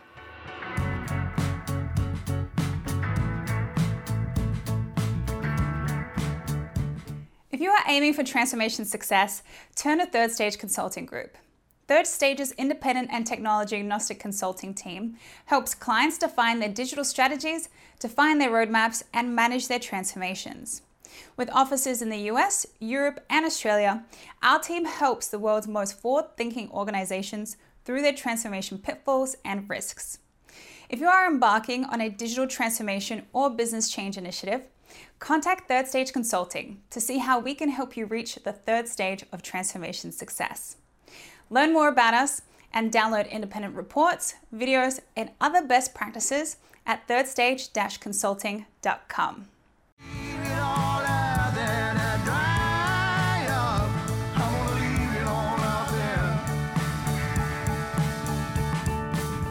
We're talking about um, technology um, and uh, technology strategies. Really, uh, where I wanted to try and start actually was not where technology starts, uh, or sorry, where technology ought to start, but frequently doesn't, and that is in uh, actually alignment with the business strategy. Um, and obviously, uh, you know, uh, many of you will be aware that um, some CIOs, particularly, get very excited about the actual pl- platform footprints. Um, and they lose sight of what the business strategy is. I uh, was uh, with a uh, working for an organization a few years ago, actually, that had become obsessed um, with their um, uh, desktop footprint. And the new CIO was obviously very keen to make an impression. Um, and they brought in um, uh, consultants to completely transform the company from Microsoft to Google Docs.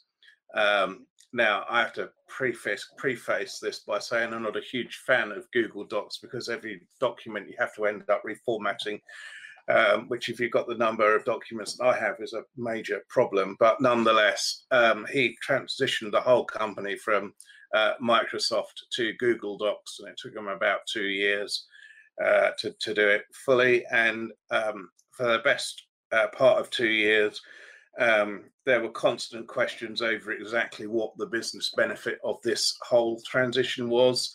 Um, and the answer was always the same because Google Docs is a lot cheaper. And anyway, he, as with many CIOs, lasted about uh, two and a half years. And then he was replaced by somebody else who predictably enough went, What the hell are we using Google Docs for? And they then spent another two years transitioning back to Microsoft. So um, that's my personal technology story, um, uh, which ones that sits at the forefront of my mind. Um, but that is clearly something that really wasn't business strategy driven. It was driven by a emotional, passionate hatred of Microsoft. Um, and uh, led to millions of pounds being invested in something that when he was uh, when he was no longer with the organisation. Um, uh, they, they went back to they went back to the traditional way of doing things. So I think there is a lesson to be learned in there, and I think there's a question that you've always got to ask yourself: is you know what is that there is a there's a there's a certain amount of herd instinct in in um, IT, um, and generally um, being in the herd is a good thing uh, because you get the, the the herd is provides you with the protection and the insulation. So unless there's a really, really, really, really good reason not to go with the herd, uh, you know, that there's a general sense that that it is better um, to to to lag rather than lead in in IT. Now, it's certainly true that in startups, uh, you know, they have the opportunity to lead because um, you know they're building a business model on transforming things. Um, but if my business is insurance, then you know, unless I have a really good insurance proposition, really I'm not going to make any substantial amount of difference to my business, whether I'm on Google or Microsoft. And so, um, you know, if there's some new whizzy insurance tech out there that's going to transform my offer to clients, then I'm all for it. If it's going to change the look and feel of my desktop, then I am absolutely not anyway, so that's my that's my how many minutes was that? It was about a 10 minute rant, so that's good. We've got that out of the way. I've got it off my chest now. So let's talk about um, where, what I think you should do. So I'm just going to share my screen like this. I'm going to talk a little bit about digital strategy um, because um, you know technologies and technology leading practice um, has to start from the digital strategy. Um, and it's surprising again, a lot of organizations actually don't have a well formulated digital strategy. Um, and so there's no real target, uh, there's no real improvement targets or measures to go for, and there's no process or mechanism to achieve them. Um, now we do a lot of ERP replacements, as, as I'm sure um, many of you will know, and actually, um, even in the ERP space, it's a very bad place to start. To start to say we need to replace our ERP. And in fact, one of our very first questions whenever a customer says that is, well, why? Um, and so, really, what you need to be thinking is where does the business want to be in two, five, ten years' time? And where does our technology strategy, what does our technology strategy need to be in order to support that? Now, it's very difficult, obviously, to predict what technology is going to look like in 10 years' time. But given that the average life of an ERP is 10 years, in fact, about 11 now, I think, um, then 10 years is a good goal, a good vision reach uh, in order to develop your strategy and in order to develop an effective one. First um, thing you find about digital strategies, and many of those that do exist, um, are not very cohesively thought through. Um, and the first point, uh, obviously, here it says misalignment. Well, that's misalignment across a number of dimensions. It's misalignment with the business goals. Um, and whilst uh, it might appear on the face of it that the strategies are aligned. Usually, a little bit of scratching away at the strategy will reveal some glaring gaps or holes. And I, and you know, I'm going to use my Google uh, Microsoft example uh, a couple of times in this presentation, um, but that's a that would be an example of what I would describe as a misalignment. And the reason I say that is quite simple: the business didn't want the platform changed. Um, the CIO was persuaded uh, uh, coming into the organization that it was a good thing to do and the board went along with it but it wasn't something that was supporting any business strategy so therefore um, you started with a misalignment because the business really didn't want the faff of transitioning from one desktop platform to another and it, despite the claim it's not as actually quite as simple as everybody makes out there's not a 100% compatibility and therefore its effort. And if that effort is not bringing a really, really, really good return on investment, then the investment's not worth making. We do uh, lots of strategies. Um, but the first thing we do in a strategy is actually we don't talk about the technology at all. Um, and um, we try and look at uh, where we believe the business is going to be in the uh, strategic horizon that we're looking at. And we'll, again, do that over uh, several windows. So typically, where do we want to be in two years? Where do we want to be in five? And where do we want to be in uh, either seven or 10? Um, and all of that will be bit about what your business growth is, uh, any increases in business complexity, uh, whether you're on an acquisition strategy, whether you're on a divestment strategy, whether you want better cost optimization in the business. Um, and all of those goals which are business goals, can then be distilled into um, a, a, set of uh, uh, technology actions uh, in order to realize uh, the business strategy. Now, they won't only be technology actions. And in fact, one of the things that we'll talk about in a couple of minutes is the importance of developing a, a target operating model before you get into talking about the strategy. So another of uh, another client that we're currently involved in um, has uh, end of life ERP, uh, financials, and HCM system, um, and they're costly to run, and they uh, don't do exactly what the business wants, and there's no common data, and and and and and, and so um, the obvious thing they go is right. Well, we're going to go for a replacement which one should it be? Should it be Workday? Should it be Oracle? Should it be SAP? And they've gone straight into the weeds of defining the detailed requirements for what I need out of this ERP or that ERP. Now, is that the place that most businesses start? Yes, it absolutely is. And it's almost always a mistake to start there because unless you know what you want the business to become, what your organizational goals are, then all you're going to do is replace one piece of obsolete technology with a piece of shiny technology that's going to do the same job. So your opportunities for automation, cost optimization, uh, process re-engineering, uh, you know, restructuring, whatever it is, is lost because you're not doing a transformation. You're not using the technology refresh as a opportunity to improve the business. You're using the transformation as an opportunity to replace obsolescent technology, which is still going to cost you $100 million, but your benefit out of that is going to be very, very small compared to what you could do if you've thought holistically about what you want to change. So how do we um, how do we start this process off? Well, as I've mentioned before, we um, will ordinarily uh, you define a target operating model. And so the first thing you need um, in a target operating model is you need to know what you do today. So typically a starting point would be um, we would do a process analysis, which is fairly high level.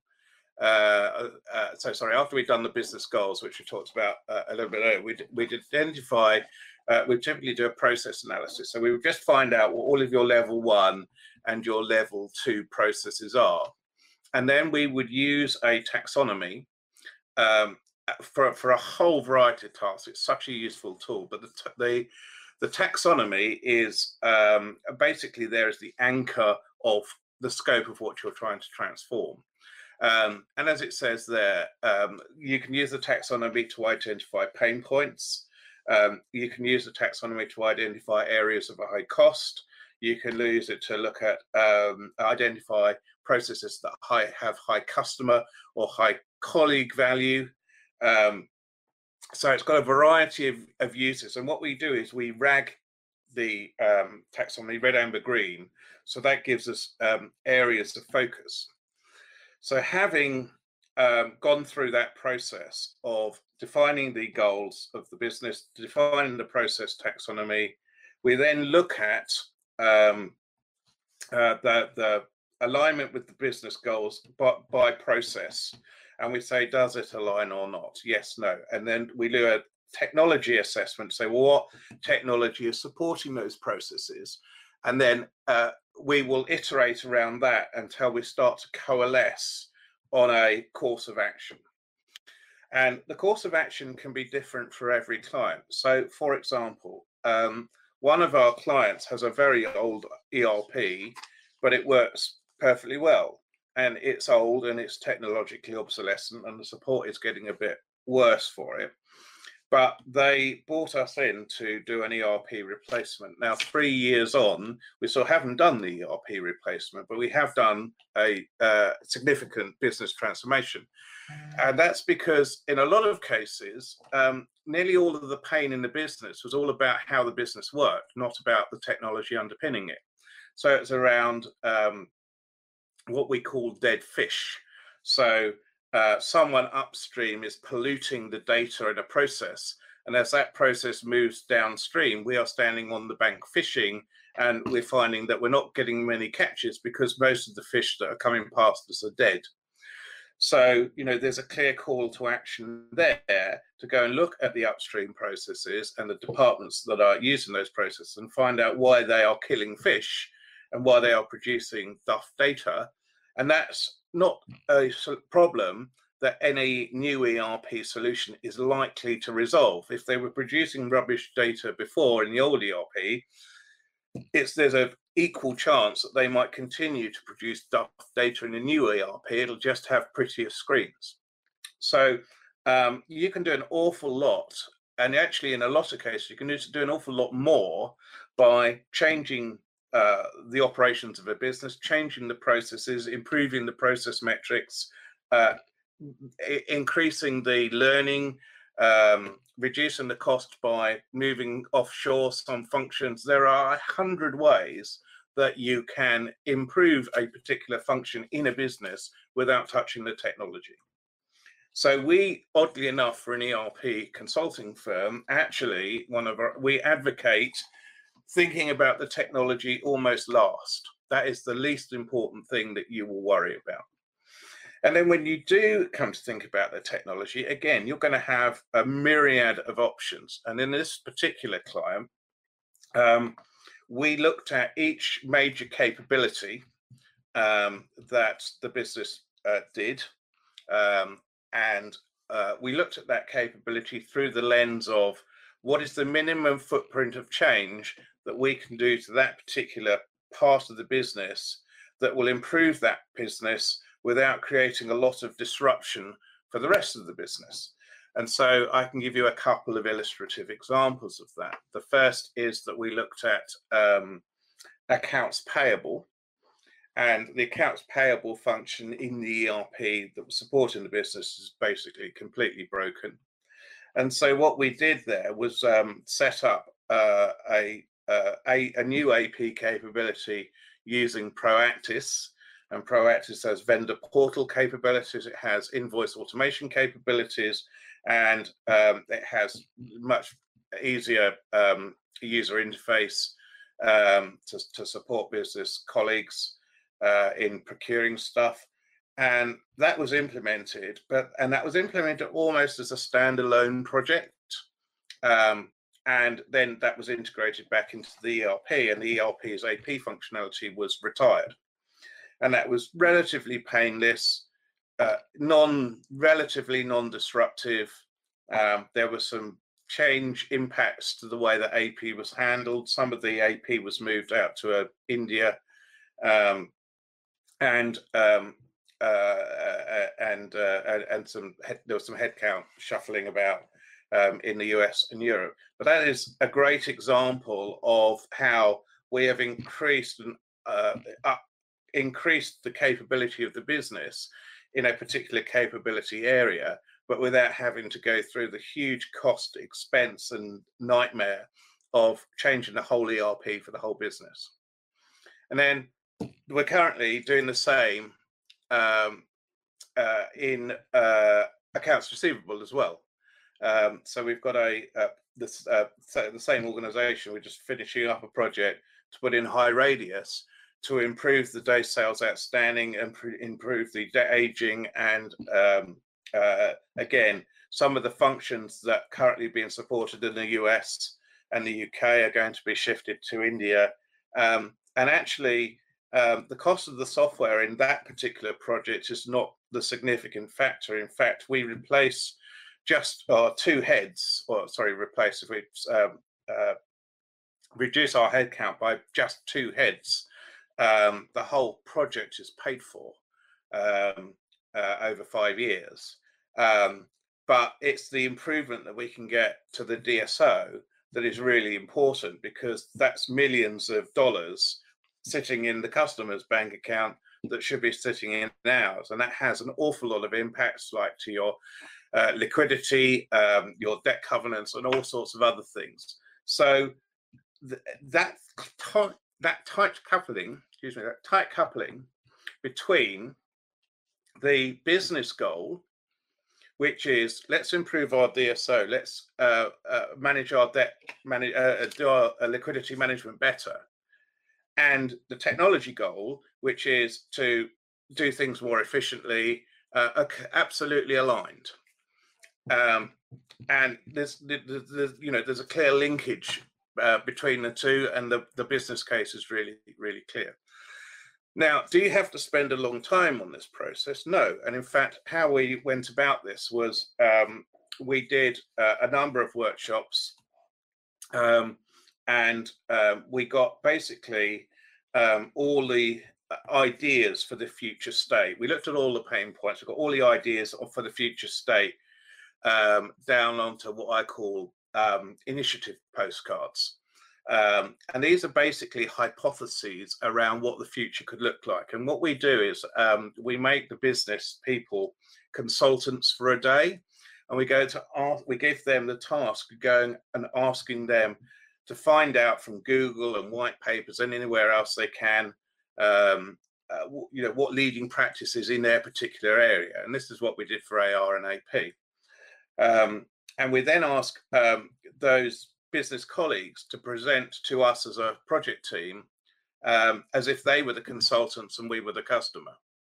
Um, and so it's very interesting because when they do that analysis themselves, they start to see what the art of the possible is uh, rather than having a consulting firm like us coming, coming in and telling them what the answer is and them not believing us. Um, so, having got our initiative postcards, we can then prioritize them by complexity and by business value. And from that, we come up with a roadmap. And from the roadmap, um, we come up with uh, a set of costs and a uh, rollout, uh, uh a, pro, a rollout uh, schedule, deployment schedule, and ultimately a program. Um, and it's a very, very effective way. And it, but the, the, the important thing about it is that because the uh, prioritization is reviewed every um, six months, other things can come in and other things can move down. So it's a very dynamic process, but it's always aligning itself directly with the business strategy and the business goals. So I've talked a lot about that, but I can't emphasize how important it is because it's so different to how many organizations view their digital strategy. Uh, you know, the, the, I see countless ones saying, well, we must be more on the internet and we must be doing better with our e-commerce. And those are, we must be better on social media. And those are interesting things and they're probably correct. Um, but being able to tie that very tightly back to the business goals and the business alignment is where I think a lot of these um, uh, uh, these strategies fall down. You know, particularly um, you know um, uh, business understanding of the uh, of its core drivers, and in fact, we'll we'll talk about that shortly.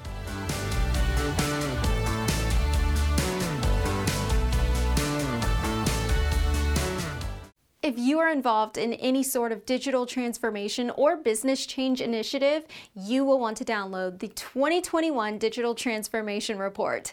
With its comprehensive overview of business and technology trends and best practices, this report is a must have guide for any transformation project or executive team. Download this free report by visiting Third Stage Consulting at thirdstage consulting.com.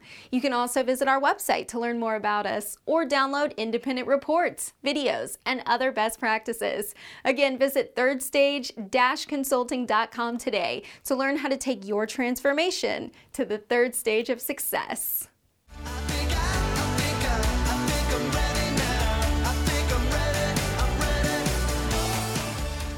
So, hopefully, I've made the case for um, having a good strategy.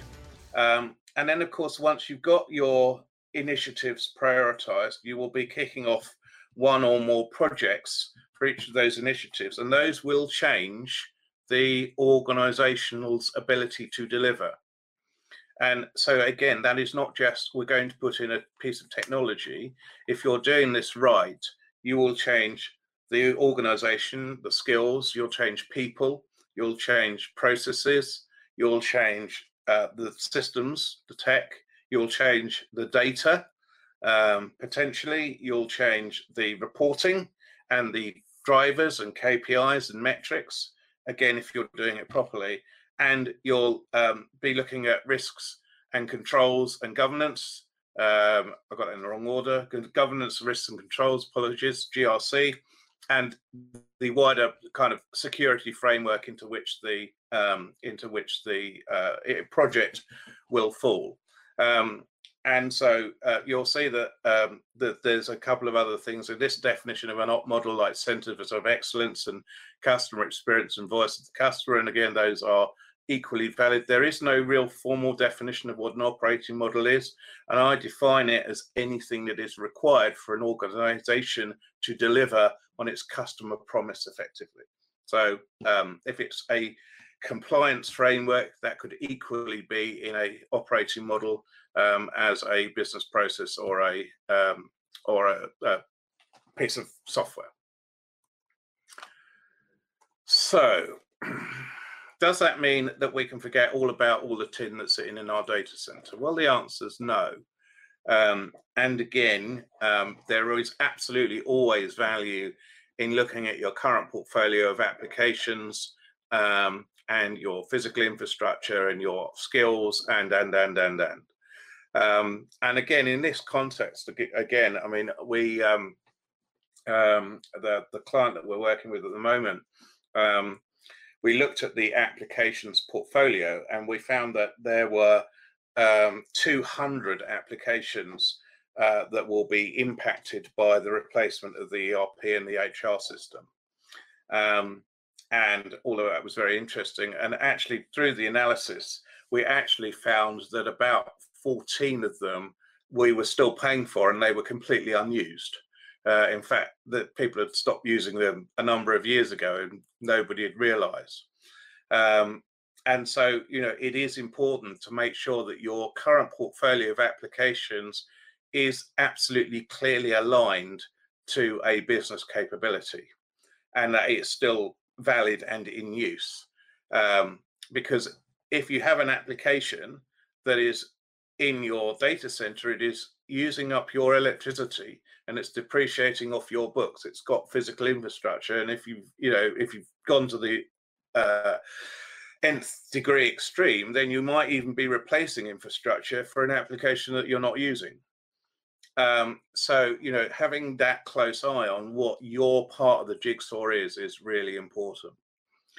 Now, again, in physical infrastructure, in many organizations now, unless you're very, very, very large, um, most organizations now have, have, have gone away from physical infrastructure. Um, certainly over here, it's now becoming relatively uncommon to find a company having its own data center. Um, usually it will have been outsourced to a managed service provider. Um, uh, uh, so um, the the idea of managing physical infrastructure is much less of a concern. But again, you know, we still see problems in physical infrastructure during due to lead times required for a, a managed service provider to install a new bit of kit to run this service. And I think that's partly why cloud is becoming so increasingly popular from the uh, adoption uh, because firstly you don't have this huge lag in getting that infrastructure in place. Secondly it's less much less costly um, to get cloud infrastructure um, added to an application as a um, uh, platform as a service or software as a service than it is um, to, to, to effectively increase your own hosting footprint um, and then, of course, there's the support as well. And again, if you're paying for support for applications that are not being used, then that's clearly um, uh, not not optimal. Um, but overall, your physical infrastructure will be larger if your current portfolio of applications is not being used 100%. So um, there's clearly some um, you know some investigation, ongoing uh, investigation needed to make sure that um, your portfolio of uh, infrastructure and your portfolio of applications is all relevant. Um, now, in terms of current business and IT skills of current business and IT employees, um, it's important to know that. Um, it's certainly important to know it from a cost perspective. Um, truthfully, um, if you are actually going to do a transformational strategy around IT, there will be a number of um, skill sets that will fall by the wayside. Um, you know, so um, um, having lots and lots of programmers um, in technologies, you know, that are 10 or 15 years old will continue to be important until those applications and that have been replaced and are no longer in use. Um, and then those skills are not going to be needed. And so, again, in your three, five, seven year, 10 year plan, you need to be thinking about what that looks like and what that transition what that transition approach is and whether they, you're going to retrain those uh, employees whether you're going to redeploy them um, or whether you're going to release them uh, and what that headcount transition looks like over over a number of years. And then um, the uh, fourth point on there is about architecture and points of integration. So we'll come back to this in a minute. Um, but architecture is becoming increasingly complex, um, and uh, points of integration have always been quite complex, but they're becoming more complex. Um, and um, so the uh, so the skill sets that you need in terms of architecture and integration are probably a lot more pivotal to your business than they were maybe 10 years ago. And that's especially true of organizations that are adopting a mixed cloud and non cloud strategy in their provision of um, business services. And then finally, obviously, there's data, uh, forms and reports. I mean, I'm not really that interested in forms and reports, but I am very interested in data because most businesses cannot say where data starts, where it flows, and where it ends. Um, and they can particularly not say that when you want to take the middle of the middle of that data flow out, like the ERP, and stick something else in its place. And until you know that, you can't do an ERP replacement, you can't do an HCM replacement, you can't do a CRM replacement, you can't do anything because unless you know what you're going to interfere with in your data flow and how it's going to look when it comes out the other side, um, then you can't touch it. And I've known organizations that have come considerably unstuck by saying, well, well, the middleware will sort that out and we'll just transform the data out of the ERP so it looks like it was the same data as the old one. And that strategy has, in my experience, never worked. So if you've made it work, please please tell us out because um, because uh, as I said, it's data is a particular problem in businesses. Quality is a problem, and uh, data flow understanding is a problem. Master data management is a problem, and those are common in every single business or, or nearly every single business. Now, I talked about uh, uh, assessing current performance measures, and again, I, am um, uh, I, am an old IT person. I've been doing IT since 1984 when I started on IBM mainframe. So I'm not against IT in any way, but I again I think there's too much emphasis on IT looking at itself rather than IT looking at itself um, in the context of the wider business. Now, um, most organizations are uh, able to benchmark their own IT um, and the cost of IT against um, other organizations. Uh, we uh, do uh, uh, some uh, some strategies. sorry, the strategies that we do usually take into account um, some form of benchmarking, um, where we will look at you know the cost of IT as a percentage of revenue, and we will compare that to industry uh, to other IT organizations in the same industry um, that for, for, companies that are roughly equally sized and say, well, they're two percent and you're four percent. Um, so what's why, why, are you four? Um, and then we do the analysis to look at that. And the same is true. We do that with finance as well. So we'll say, well, your finance costs you four percent of your revenue, and it should be two. Why? Because you've got 120 people, and everybody else has got 60. So those are the typically uh, what you'd get, and then you go into the more deep dive, which is around maturity assessment. Um, and around um, uh, benchmarking, uh, the process-based benchmarking, et cetera, et cetera, to understand why the cost profile uh, wasn't meeting uh, industry-leading practice. So that's all very obvious. What's more interesting, though, is actually organizations, the, some of the very uh, advanced uh, organizations are actually moving on to something called um, driver-based rolling forecasting. It's available on um, YouTube if you want to look it up. It's called Beyond Budgeting. Um, it's also known as. Um, and a lot of organizations work on a zero budget forecast. So you'll get 12 months worth of budget. And then at the end of 12 months, that budget will be zeroed and you'll pitch for the next 12 months based on what you believe um, uh, you will spend in terms of change using last year's budget as a starting point. And Beyond Budgeting does something quite different. It says that you're going to have a budget to uh, two budgets actually. One is to run your run the run operation, which we expect to be broadly static but improved on every mm. year by whatever percentage point that is 2%, 1%, 5%, whatever. Um, and we will measure that every quarter to see whether or not that budget is uh, the, the, the actuals are meeting our budget expectation. And then for the uh, business transformation change budget, um, again, it will there won't be a budget set at the beginning of the year um, you will get a um, cash allocation out of a capital pool to do whatever projects are approved. And then those again will be assessed each quarter on based on their outturn, their cost value, etc., etc. And the budget will be varied um, according to the um, uh, according to, to, to, the performance. Um, now, where this is, so in IT, this isn't terribly interesting because most IT organizations already do um, some part of that. Um, but it's much more interesting in operational parts of the business because um, uh, a, a it, these drivers should be directly aligned to the key business metrics.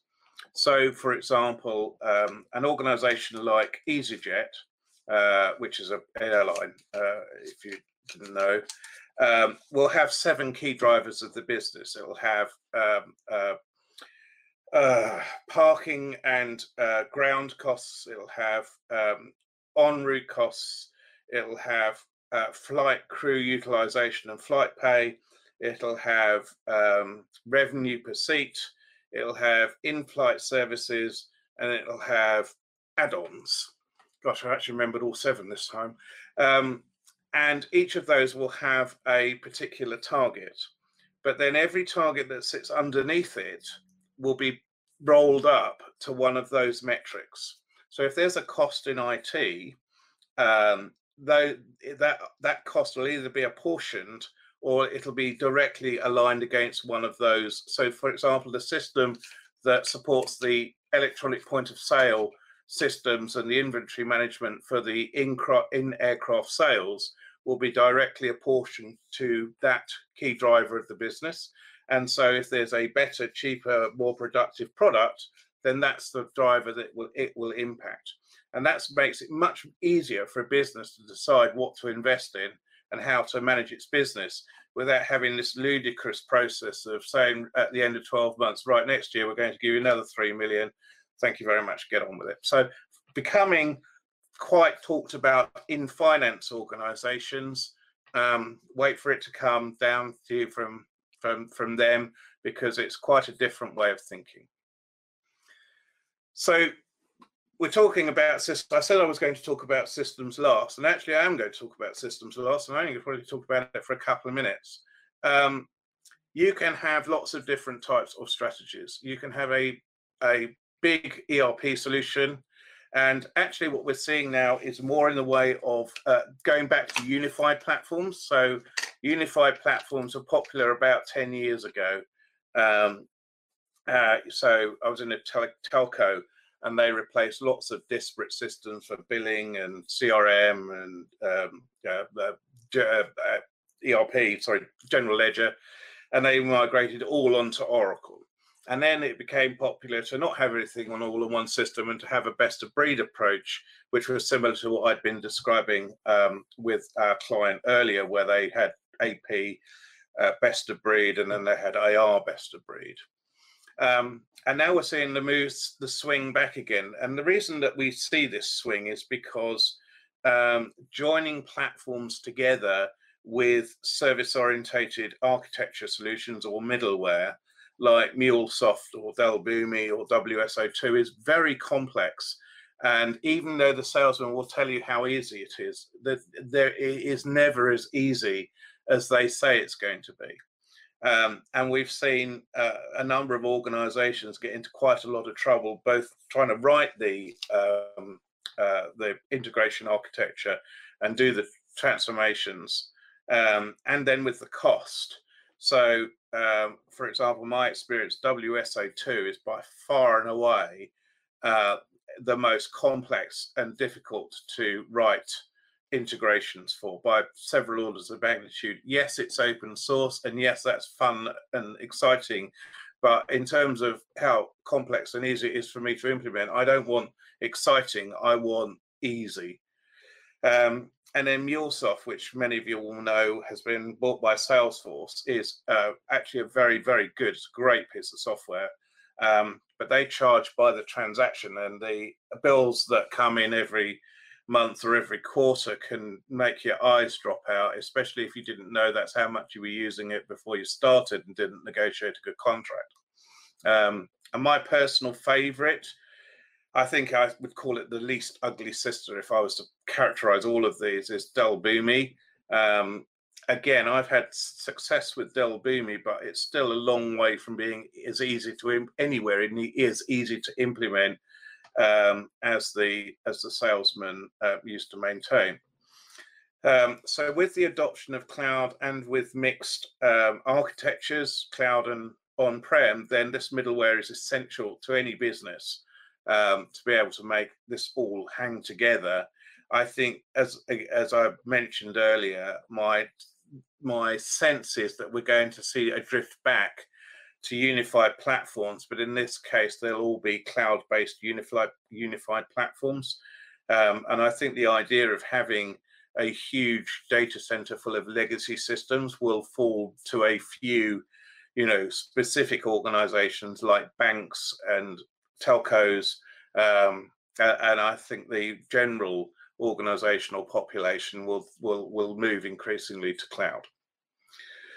So look, there we go. That was um, 42 minutes of uh, my thoughts on um, where technology uh, strategies should be and how you develop one. Um, happy for any questions or uh, thank you very much.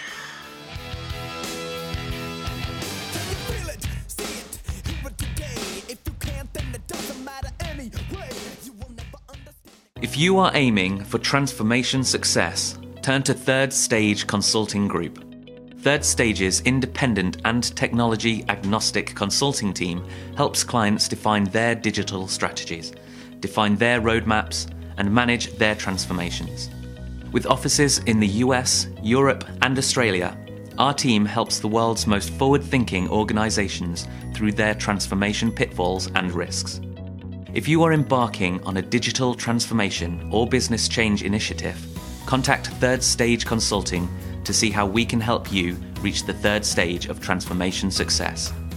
Learn more about us and download independent reports, videos, and other best practices at thirdstageconsulting.com.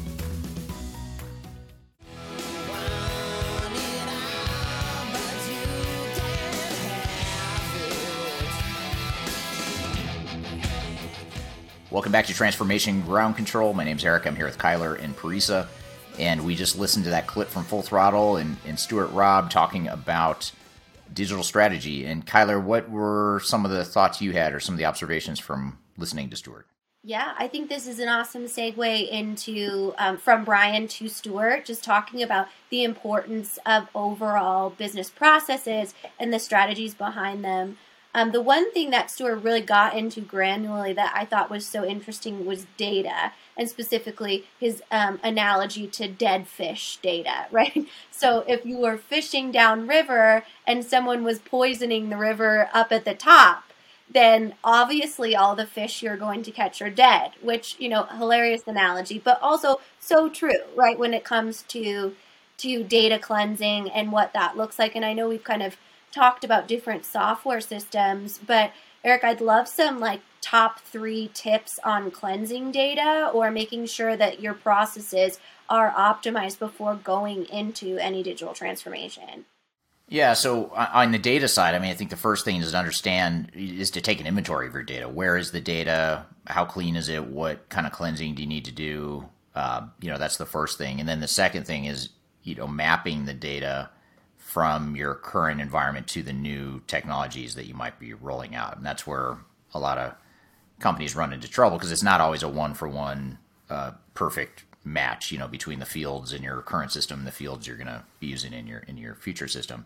But I think even more important, I guess a third thing to add to that would be, you know, it's one thing to clean your data, it's one thing to map it and to migrate it over, but the bigger problem is that why did the data get corrupt in the first place. Usually, you know, a lot of organizations have dirty data. They want to clean it up before they move it to the new system, and that makes total sense. But you have to look at well, why was it why was the data dirty in the first place? It wasn't because someone put it there and it was dirty. It's because the processes, you know, throughout the day-to-day operations were somehow corrupting the data. It's because people weren't trained on how to capture information, or they didn't have a standard way of capturing it, or you didn't lock down the system tight enough to where only certain people could edit certain data, or whatever the case may be.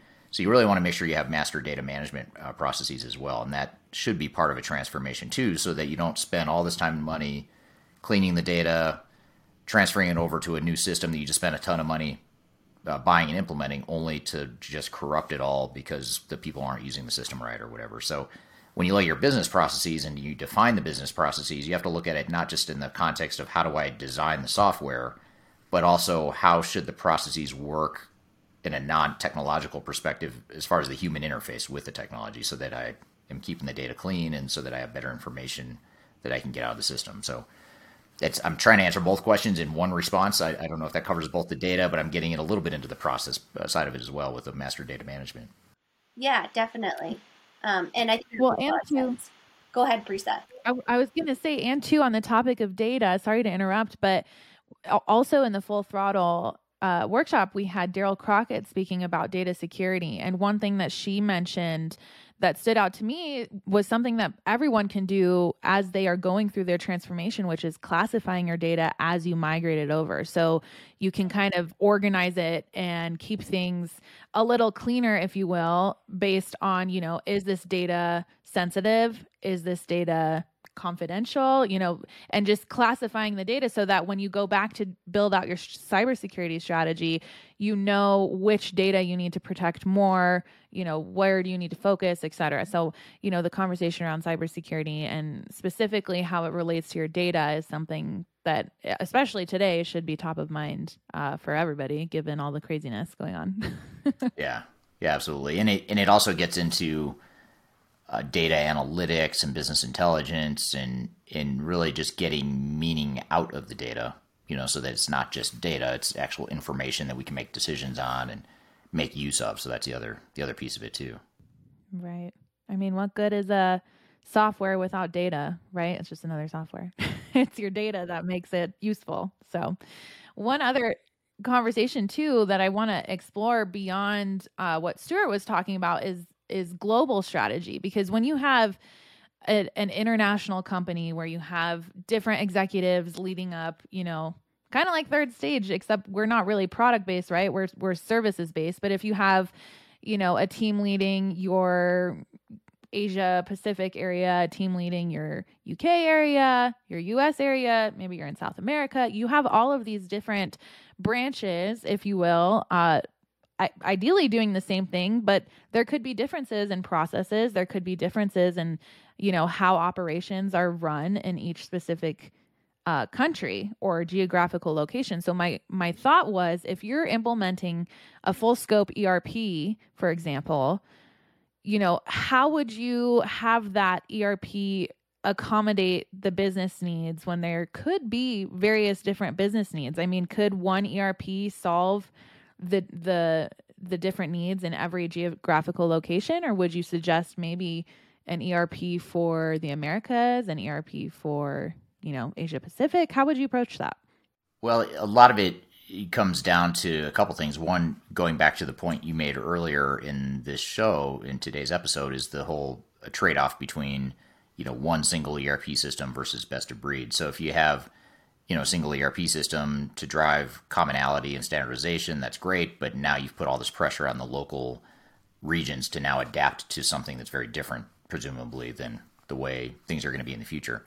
Um, so you have to recognize that there is a trade-off there. It's no easy answer, but I think that the bigger thing to consider is the, you know, you have to look at the culture of who you are as an organization and what you're trying to be. So, you know, if you're a, you know, if you're a big multinational that's grown through um, you know, organically and you've had very standard processes all along, you know, that's going to make sense for you to have a single ERP system.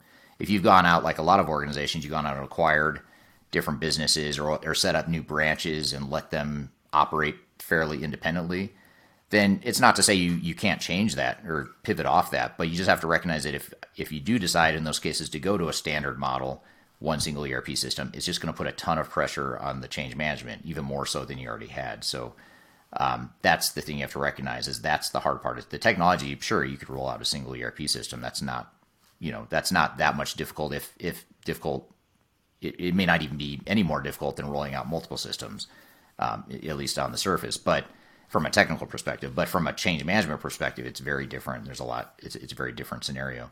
And then the other thing is just the processes too. You have to really understand where you realistically can standardize and where it's more important in some cases to remain localized or independent. And usually companies end up in some sort of hybrid. Um, they, but I think the, important part is be deliberate about what that hybrid is and which ones you definitely want to standardize and which ones you're intentionally going to leave alone and let uh, operate differently. And that's going to lead you down the path of what you know what's the right answer. Is it a single ERP? Maybe it is. Maybe it isn't. For some really large companies, like we have one client that's. Uh, one of the biggest steel producers in the world, and they have I think four or five different major ERP systems that they're using, and they're fine with it. They don't necess- they don't want to change that because they like the fact that they're decentralized. That's how they've been successful, and so they want to bring it all together via uh, business intelligence tools. They want to be able to see and have visibility into all the systems, but they don't necessarily need each part of the business using the same system. So they've done some consolidation in different regions and different parts of the business, but overall they've been fine leaving it alone. So there is no right answer there. You just have to have to match it up against where you're what you're trying to accomplish with it, and recognize that if you're making a big jump one way or the other, that's going to create a lot of change management uh, pressure. It's going to put a lot more change management pressure on the transformation. Right. That makes sense. And I mean, when you're when we talk about digital strategy as a whole and and you trying to figure out your future state as it pertains to each element of your business, I mean, is it one over in that scenario like you're speaking about this steel manufacturing company is it one digital strategy for the whole company when they're decentralized like that? Or do you kind of empower your executives that's in each geographical location to create their own strategy that kind of rolls into the grander future state? It's really both. I mean it's you have your strategy company wide that is intentionally not covering everything there are certain things that are left to the to the regions or to the local um, business units or the local locations. Um, but there are certain things that are intentionally, you know, corporate wide strategy. And in this case, with this um, client, the business intelligence piece of it, the analytics, and business intelligence and reporting, that piece of it is part of a corporate wide strategy. And the other part of it too is that they're also trying to act, even though they're remaining independent, they're they're trying to integrate enough to where they they're acting like one company and customers don't customers aren't paying the price for the fact that different locations and different parts of the business are operating differently. So in other words, if a customer goes to one part of the business, they should be able to buy products from across from across the business and not have to have totally different customer experiences. So um, as long as they accomplish those things, the business intelligence and the common customer experience, the rest of it is is completely localized. So I think you can do both uh, for sure. Yeah. And I think too, it kind of depends on like how much disruption and risk you're willing to absorb in that transition, right? I know Eric and team here at Third Stage work with a ton of merger and acquisitions, private equity firms that often come in and and want to completely revamp everything and hire, you know, our team to say like, whoa, whoa, whoa, like let's think through this big picture and and the disruption that will cause to your overall investment within you know purchasing or acquiring this company. Um, that's a big a big lens of our business too in which we we support those decisions for global companies that are acquiring businesses or investing in some way. Right. So i'm curious too i mean we we obviously work with companies all over the world tell me a little bit about the cultural variances that you see and how it impacts a transformation project, whether it's internal to their team uh, or even when it's working with us.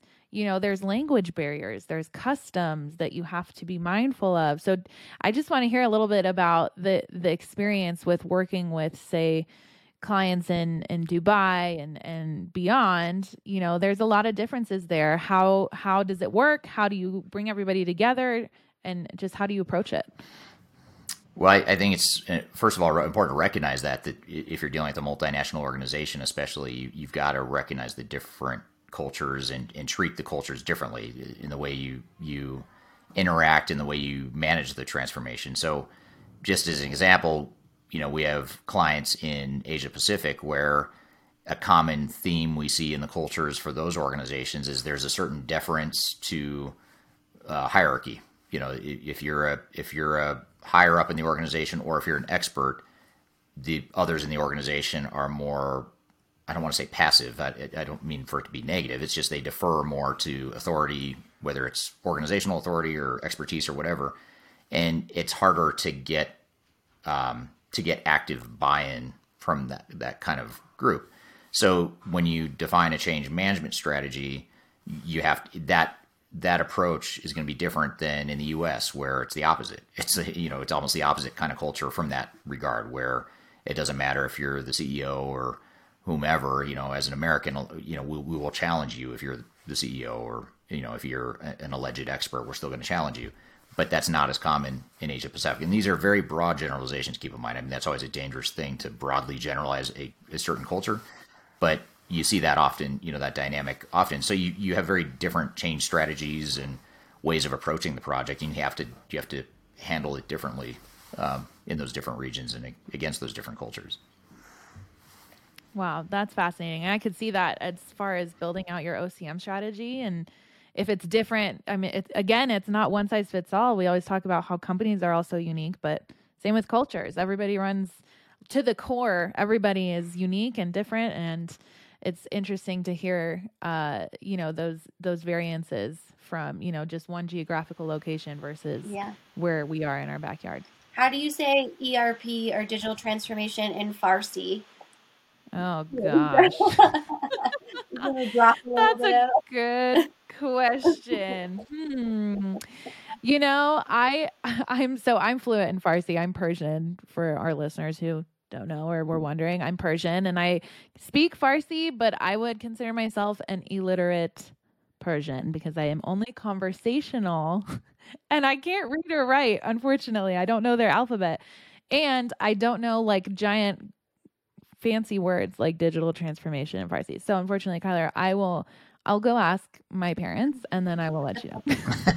we'll cover that on the next episode. Yeah, absolutely. I'll bring it back next episode. Yeah, let's just bring that back, understanding culture. And I think the cool part about the third stage team is we truly are. I know you see just us here um, in the United States. There is truly a global presence. Um, and even as Brian Lockaruba mentioned, having that industry specific and that global cultural lens is just so important. And so, and Eric, obviously you speak to this better than me, but if we have a client that has a huge cultural aspect, we will go find someone to help us understand that. It really is like a true immersion in the overall business. And I think that's the difference between Third Stage as a boutique agency as opposed to throwing a cookie cutter approach and templates at an organization that it just doesn't match.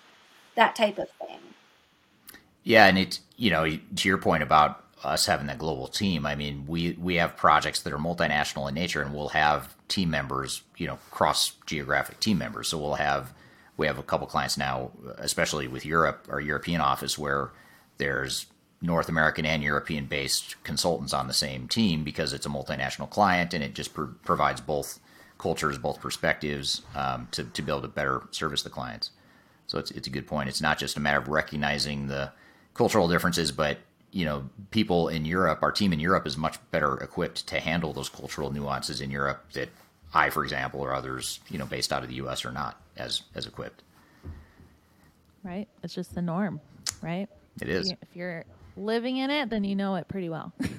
yeah, it's, it's another dimension of what makes digital transformation so challenging and so fun at the same time. I love it. Well, it's interesting to hear, you know, all of these different perspectives behind building out a digital strategy and how that kind of trickles down into your software selection. So, all really good information. Hopefully, that's helpful to all of our listeners as well. Absolutely. Yeah. I hope this has all been helpful, especially for those that are earlier in their journeys or trying to learn more about what they're about to embark or get themselves into. And uh, between the strategy session with Stuart and the software evaluation and selection discussion with Brian, hopefully we've covered uh, some good, useful content there for you all. So I want to thank uh, you guys, Parisa and Kyler, for being here again today, and thank you to the audience for listening in. And uh, hope you found this all helpful. And we look forward to seeing you all in our next episode of Transformation Ground Control. And again, we go live with new episodes every Wednesday morning U.S. time, so in the afternoon uh, in the European time zones and later in the evening in the Asia Pacific time zones. So thanks again for being here. Hope you all have a great day, and we will see you next week.